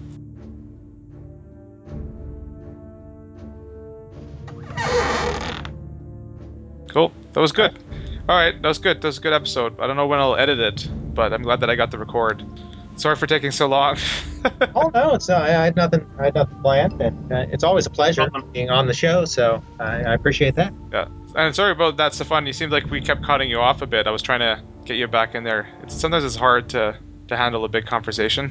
Yeah, no problem. Yeah, Cool.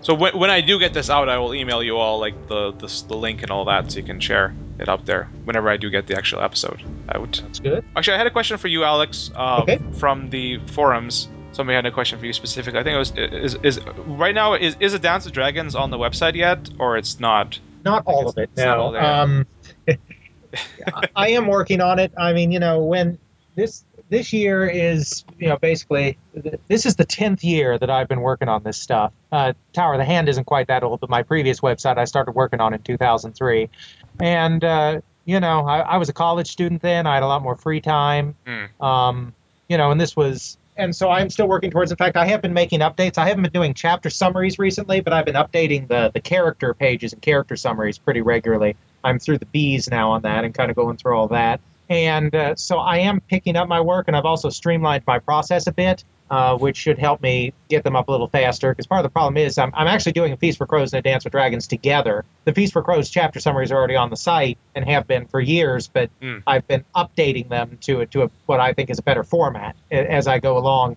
And so, you know, it's 120 chapters worth of material I'm doing, and even with the rewrites for Feast of Crows, it takes maybe two hours to do a single chapter uh, when you count the reading and the note taking and the typing up and everything. And so, So is it, is it just you that does these then, or is anybody else that's involved? it, it is only me uh, and has been since the beginning of the Okay. site. Uh, we do have some people to proofread. Oh, you do. Um, but uh, and obviously, I don't get involved with any of, of the other content. I mean, the wonderful essays that, that Stefan does. I mean, when it comes to essay writing, we have people that, that are much more thought provoking and, and talented in that regard than I am. I'm content to, to keep with summarizing. Uh, and so it, it is only me that does it. And it's just, you know, time is more of an issue now than it was when I was in Yeah. college, you know, seven or eight years ago. I mean, I'm, I'm I'm flattered that everyone you know keeps asking about them because I mean I think it's great that, that people that there are people out there that care about the summaries I've done and uh, I mean they they will be there they will certainly be there before Winds of Winter is there I'm, I'm not going to put any more definite date on it than that but I mean if I have to if I have to kill myself to get them out before Winds of Winter is out I mean I will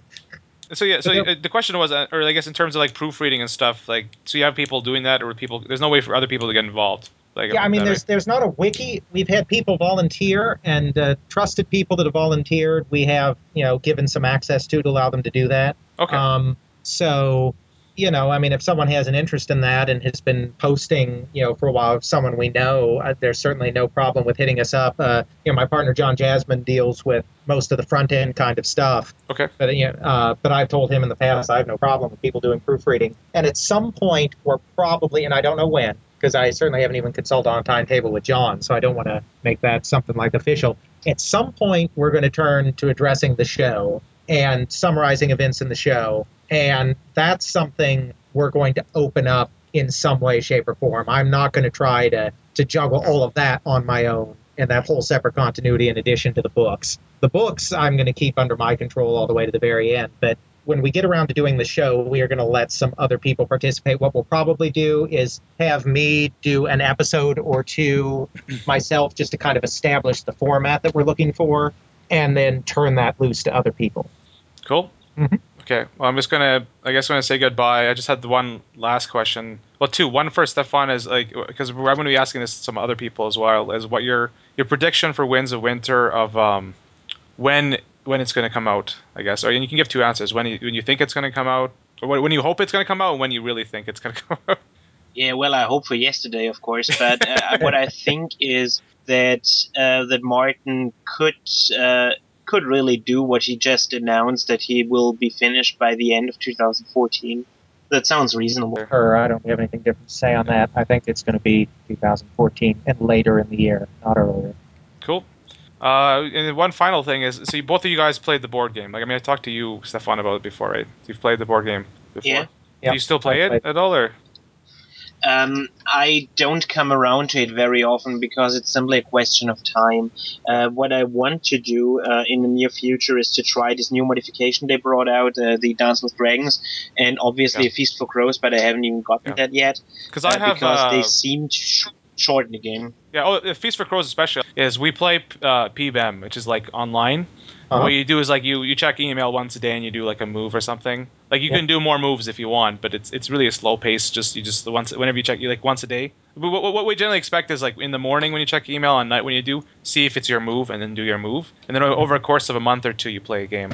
So it's Yeah. actually pretty fun. It's not it's not it's not a huge time commitment because you Mhm. just do the move or two. But uh, you get to play. We played with people that's in Europe and stuff. So I thought I might host a game in the future. That's- Not not right now because I'm actually playing one right now. But maybe in a month or two, I might host one and have like you and Alec get like the, some of the big people in the fandom to play a big game to fight for the Iron Throne. Yeah, no, that'd be I cool. I, used to play a fair amount uh, a few years ago, but basically what happened is me and my group of friends, when it comes to playing board games together, we're all kind of sons of bitches. And this is a game, you know, very competitive. So basically, someone would take a turn, and then there'd be about half an hour of different pairings of people going off to plot alliances and counter plot alliances. and then someone else would take their turn, and then half an hour of discussion. And so the games really started dragging on, and a couple of our less mercenary friends were starting to get kind of fed up with the humongous length of the games.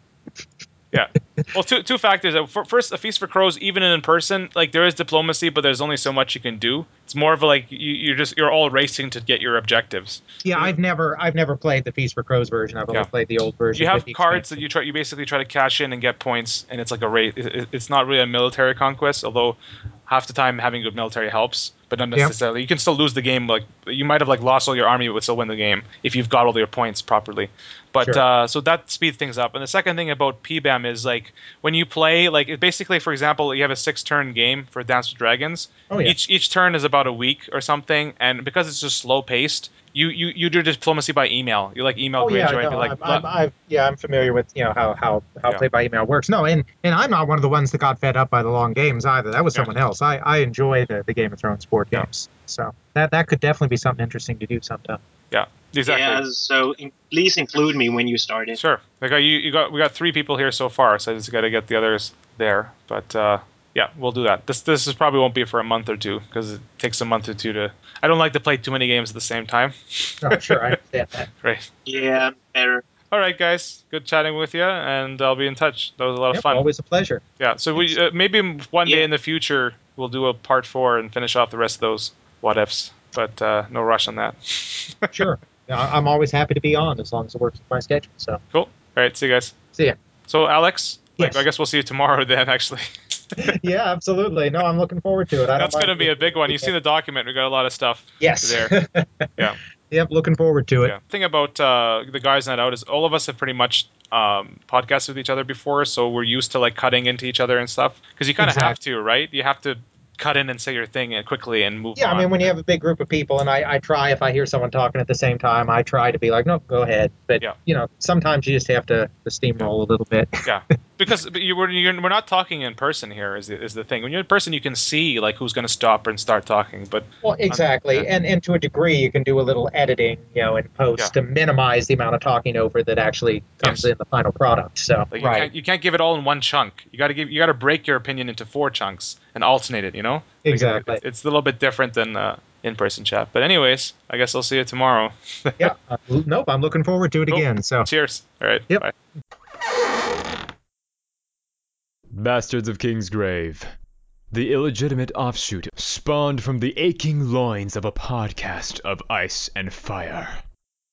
Vassals of Kingsgrave, a subculture of a subculture, loyal banner people to a podcast of ice and fire. Hey. hello. Hello? Right. All right. Let's see if this is working here. I'm not on my usual computer due to technical difficulties. Can you hear me? Okay. Yes, I can hear. Wonderful. Can you hear me? Yes. Yes. Okay. So have any of you guys met before? Yep. Uh, yes. On on the interwebs, uh, Yeah. certainly Stefan, uh, Stephen, Stephen and I haven't haven't met before. I'm I'm Alex, Tower of Right. the Hand co-founder. I'm love love your work both on our Thank site you. and on your blog. So what I'll what I'll do is uh, once we're ready to go, I'll I'll do an intro, and uh, then I'll be like introduce yourselves and what websites you're from. You can do that, and then we'll just jump into it. Uh, have you all looked at the Google Doc? I Yep, have it sure up in have. front of me. Cool. Let's see. and we'll, we'll we'll start with uh, just a brief discussion of um, Steven's article since he's here. Thought it'd be good Oh, thank you. to talk about that. It's it's at the start of the document, and then we'll get into the what ifs. How's everyone feeling? You got water? You got snacks? Uh, actually, let me grab some uh, water. Okay. I'll be back in a second.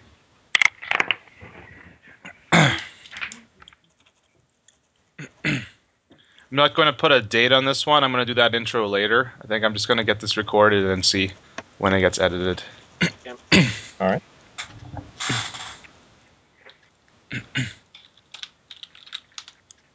Is it, uh, how's the weather over there? it's hot here.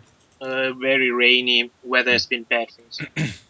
I was watching like this. I was just like browsing YouTube, and um, you're you're in Germany, right, Stefan? Yep. Yeah. Like these these guys are like, is, is it is it not? It's not very sunny there, right? Like it most of it compared to the states. No, not really. Yeah. Yeah. It's more rainy most of the year. Yeah. We had some some sunny strokes, but not much until. You you you're always like uh, posting stuff on Twitter about like U.S. stuff. You seem to be pretty following that a lot. like, Yeah, US I do. Politics, yeah. well, you know, Only the- only national politics though. I'm I'm not into uh, any specific local politics. For example, uh, what goes on in Alabama or something like that. No, it's because it was this clip from Fox News where they were like, "Oh, solar power doesn't work in the states. It's far less sun than Germany." And I was like, "Wait a minute, yeah, yeah. That's just great. is bullshit." That's really- I, I think if if I know it correctly, New York is on the same geographical height as Italy, Hmm. and, and we're a good deal north of Italy. So, What what part of Germany are you from? uh, uh, the southwest, it's called Baden-Württemberg, which is uh, the mo- uh, most southwest state. We have a common border with France uh, and Switzerland.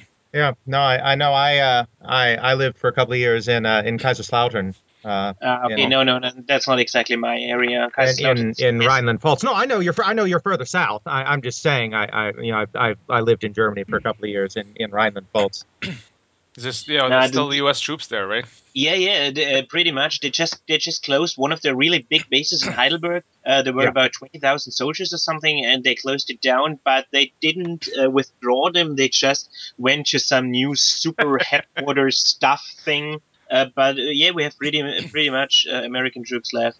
Yeah, the the Kaiserslautern military community, which consists of several bases, is is the largest uh, U.S. population outside of, of the United States. There are over forty thousand uh, Americans Oh. there, Oh, counting Okay. both uniformed personnel and civilians. Oh, that's that's cool. Uh, in the town where I live in uh, Stuttgart, there are barracks there, uh, the Patton barracks, but I don't know uh, exactly if they are in use anymore. You can see them on the traffic signs everywhere. Patney Patch barracks, not Patton barracks, Patch barracks. Yeah, patch barracks. Yeah, I mean the, I- the I army's think they had- really. I think they had a tank force uh, in the old days, but I don't know if they have it yet. Yeah, the, the army has really cut back on its on its German uh, presence since you know you don't have the, the Cold War NATO Warsaw Pact thing going on anymore. But the air the Air Force yeah. The, the the Air Force still has has a lot uh, a lot of personnel there because it's still very convenient for things going on in North Africa and the Middle East and yeah, yeah, they use Ramstein really a lot. mhm. and and Landstuhl as well, which is uh, near near Ramstein, which is where the ma- the major hospital is. Basically, anyone uh, you know who who gets seriously wounded uh, someplace in in our foreign wars ends up at Landstuhl first before they you know come back to the states or or what have you. So. Do you, Stefan, have a recorder? Uh, no, I could activate one. Should I? Yeah, one of us should have. We, should, we need one backup. It's always good. I re- always record, but it's good to have one person backing up. So if you if you have yeah, one, okay, available, I, I activate one. you can't let this precious Yeah. discussion get lost. Ne- So- No, no, uh, that, that would really be. We have cut back our own military uh, very drastically too, because you know no one expects a tank war in northern Germany anymore. Right. How are the military viewed there? I mean, ha- the fact that there's U.S. troops there doesn't it seem like a little redundant now, or like is it neutral, or do they want them to go? They want them to stay, or no, no, uh, mo- most people uh, simply don't care. Uh, the communities where they live, uh, they are actually very indifferent in most cases. But uh, the economy uh, in those uh, localities, they depend very much on military. I mean, it's 10, 20 or thirty thousand troops. Uh, they they pose some serious demands. So no one wants them gone, besides some extremists on the left and right. Uh, but uh, but it is not like uh, there would be demonstrations uh, to cheer them all the time. As I said, most most people don't really care. It's only now with the prison scandal that people get a little bit more heated about all these issues. because for some reason they don't like to be spied upon. Funny that. well, if you have nothing to hide, Yeah, um, yeah. Oh, and- yeah. And that that reminds me a very fond hello to whoever is listening in on this current conversation. Well, you out kind of think it's in more the world. interesting most than most of the conversations that the NSA has to listen to. I mean, I think that you know boredom has got to kill you know worse than anything else. You know, listen to you know 300 million Americans you know talk about you know oh did you pick up that thing from the store? What thing from the store? That thing from the store? Oh yeah. You know, after a few hours of that, I want to kill myself. Did you get that thing I sent you? yeah. Well, there- there's probably a tagline in there, you know, some uh, podcast of ice and fire, uh, you know, entertaining the NSA. Since, Well, I'll tell you know- this. The, I mean, they, they seized most of our archives when they took down Mega Upload, so that might have been a factor. oh There. dear. Yeah. Oh, and, and Mega Upload was run by a German, so we, we really get into some serious trouble here. That- That's true. Being being on an international, you know, Skype call here Yeah. with with non-U.S. Uh, U.S. nationals could could really get us in some in some hot water. Yeah, yeah. Okay, so I'm ready to, to start us off. If we got we've got a second recorder going, so do you have that? Yeah, I, I could record, no problem. Okay. Well, let me know when you open it. Uh, okay, I do it now. So what I'll do is after the intro, I'll, I'll be like, so we're gonna cover uh, Steven's article. Like, Steven, please give us like a summary of it, and then we'll just Sure. chat about it, and then move on to the what ifs. Uh, ready when you are. Okay, I'm gonna do the intro now.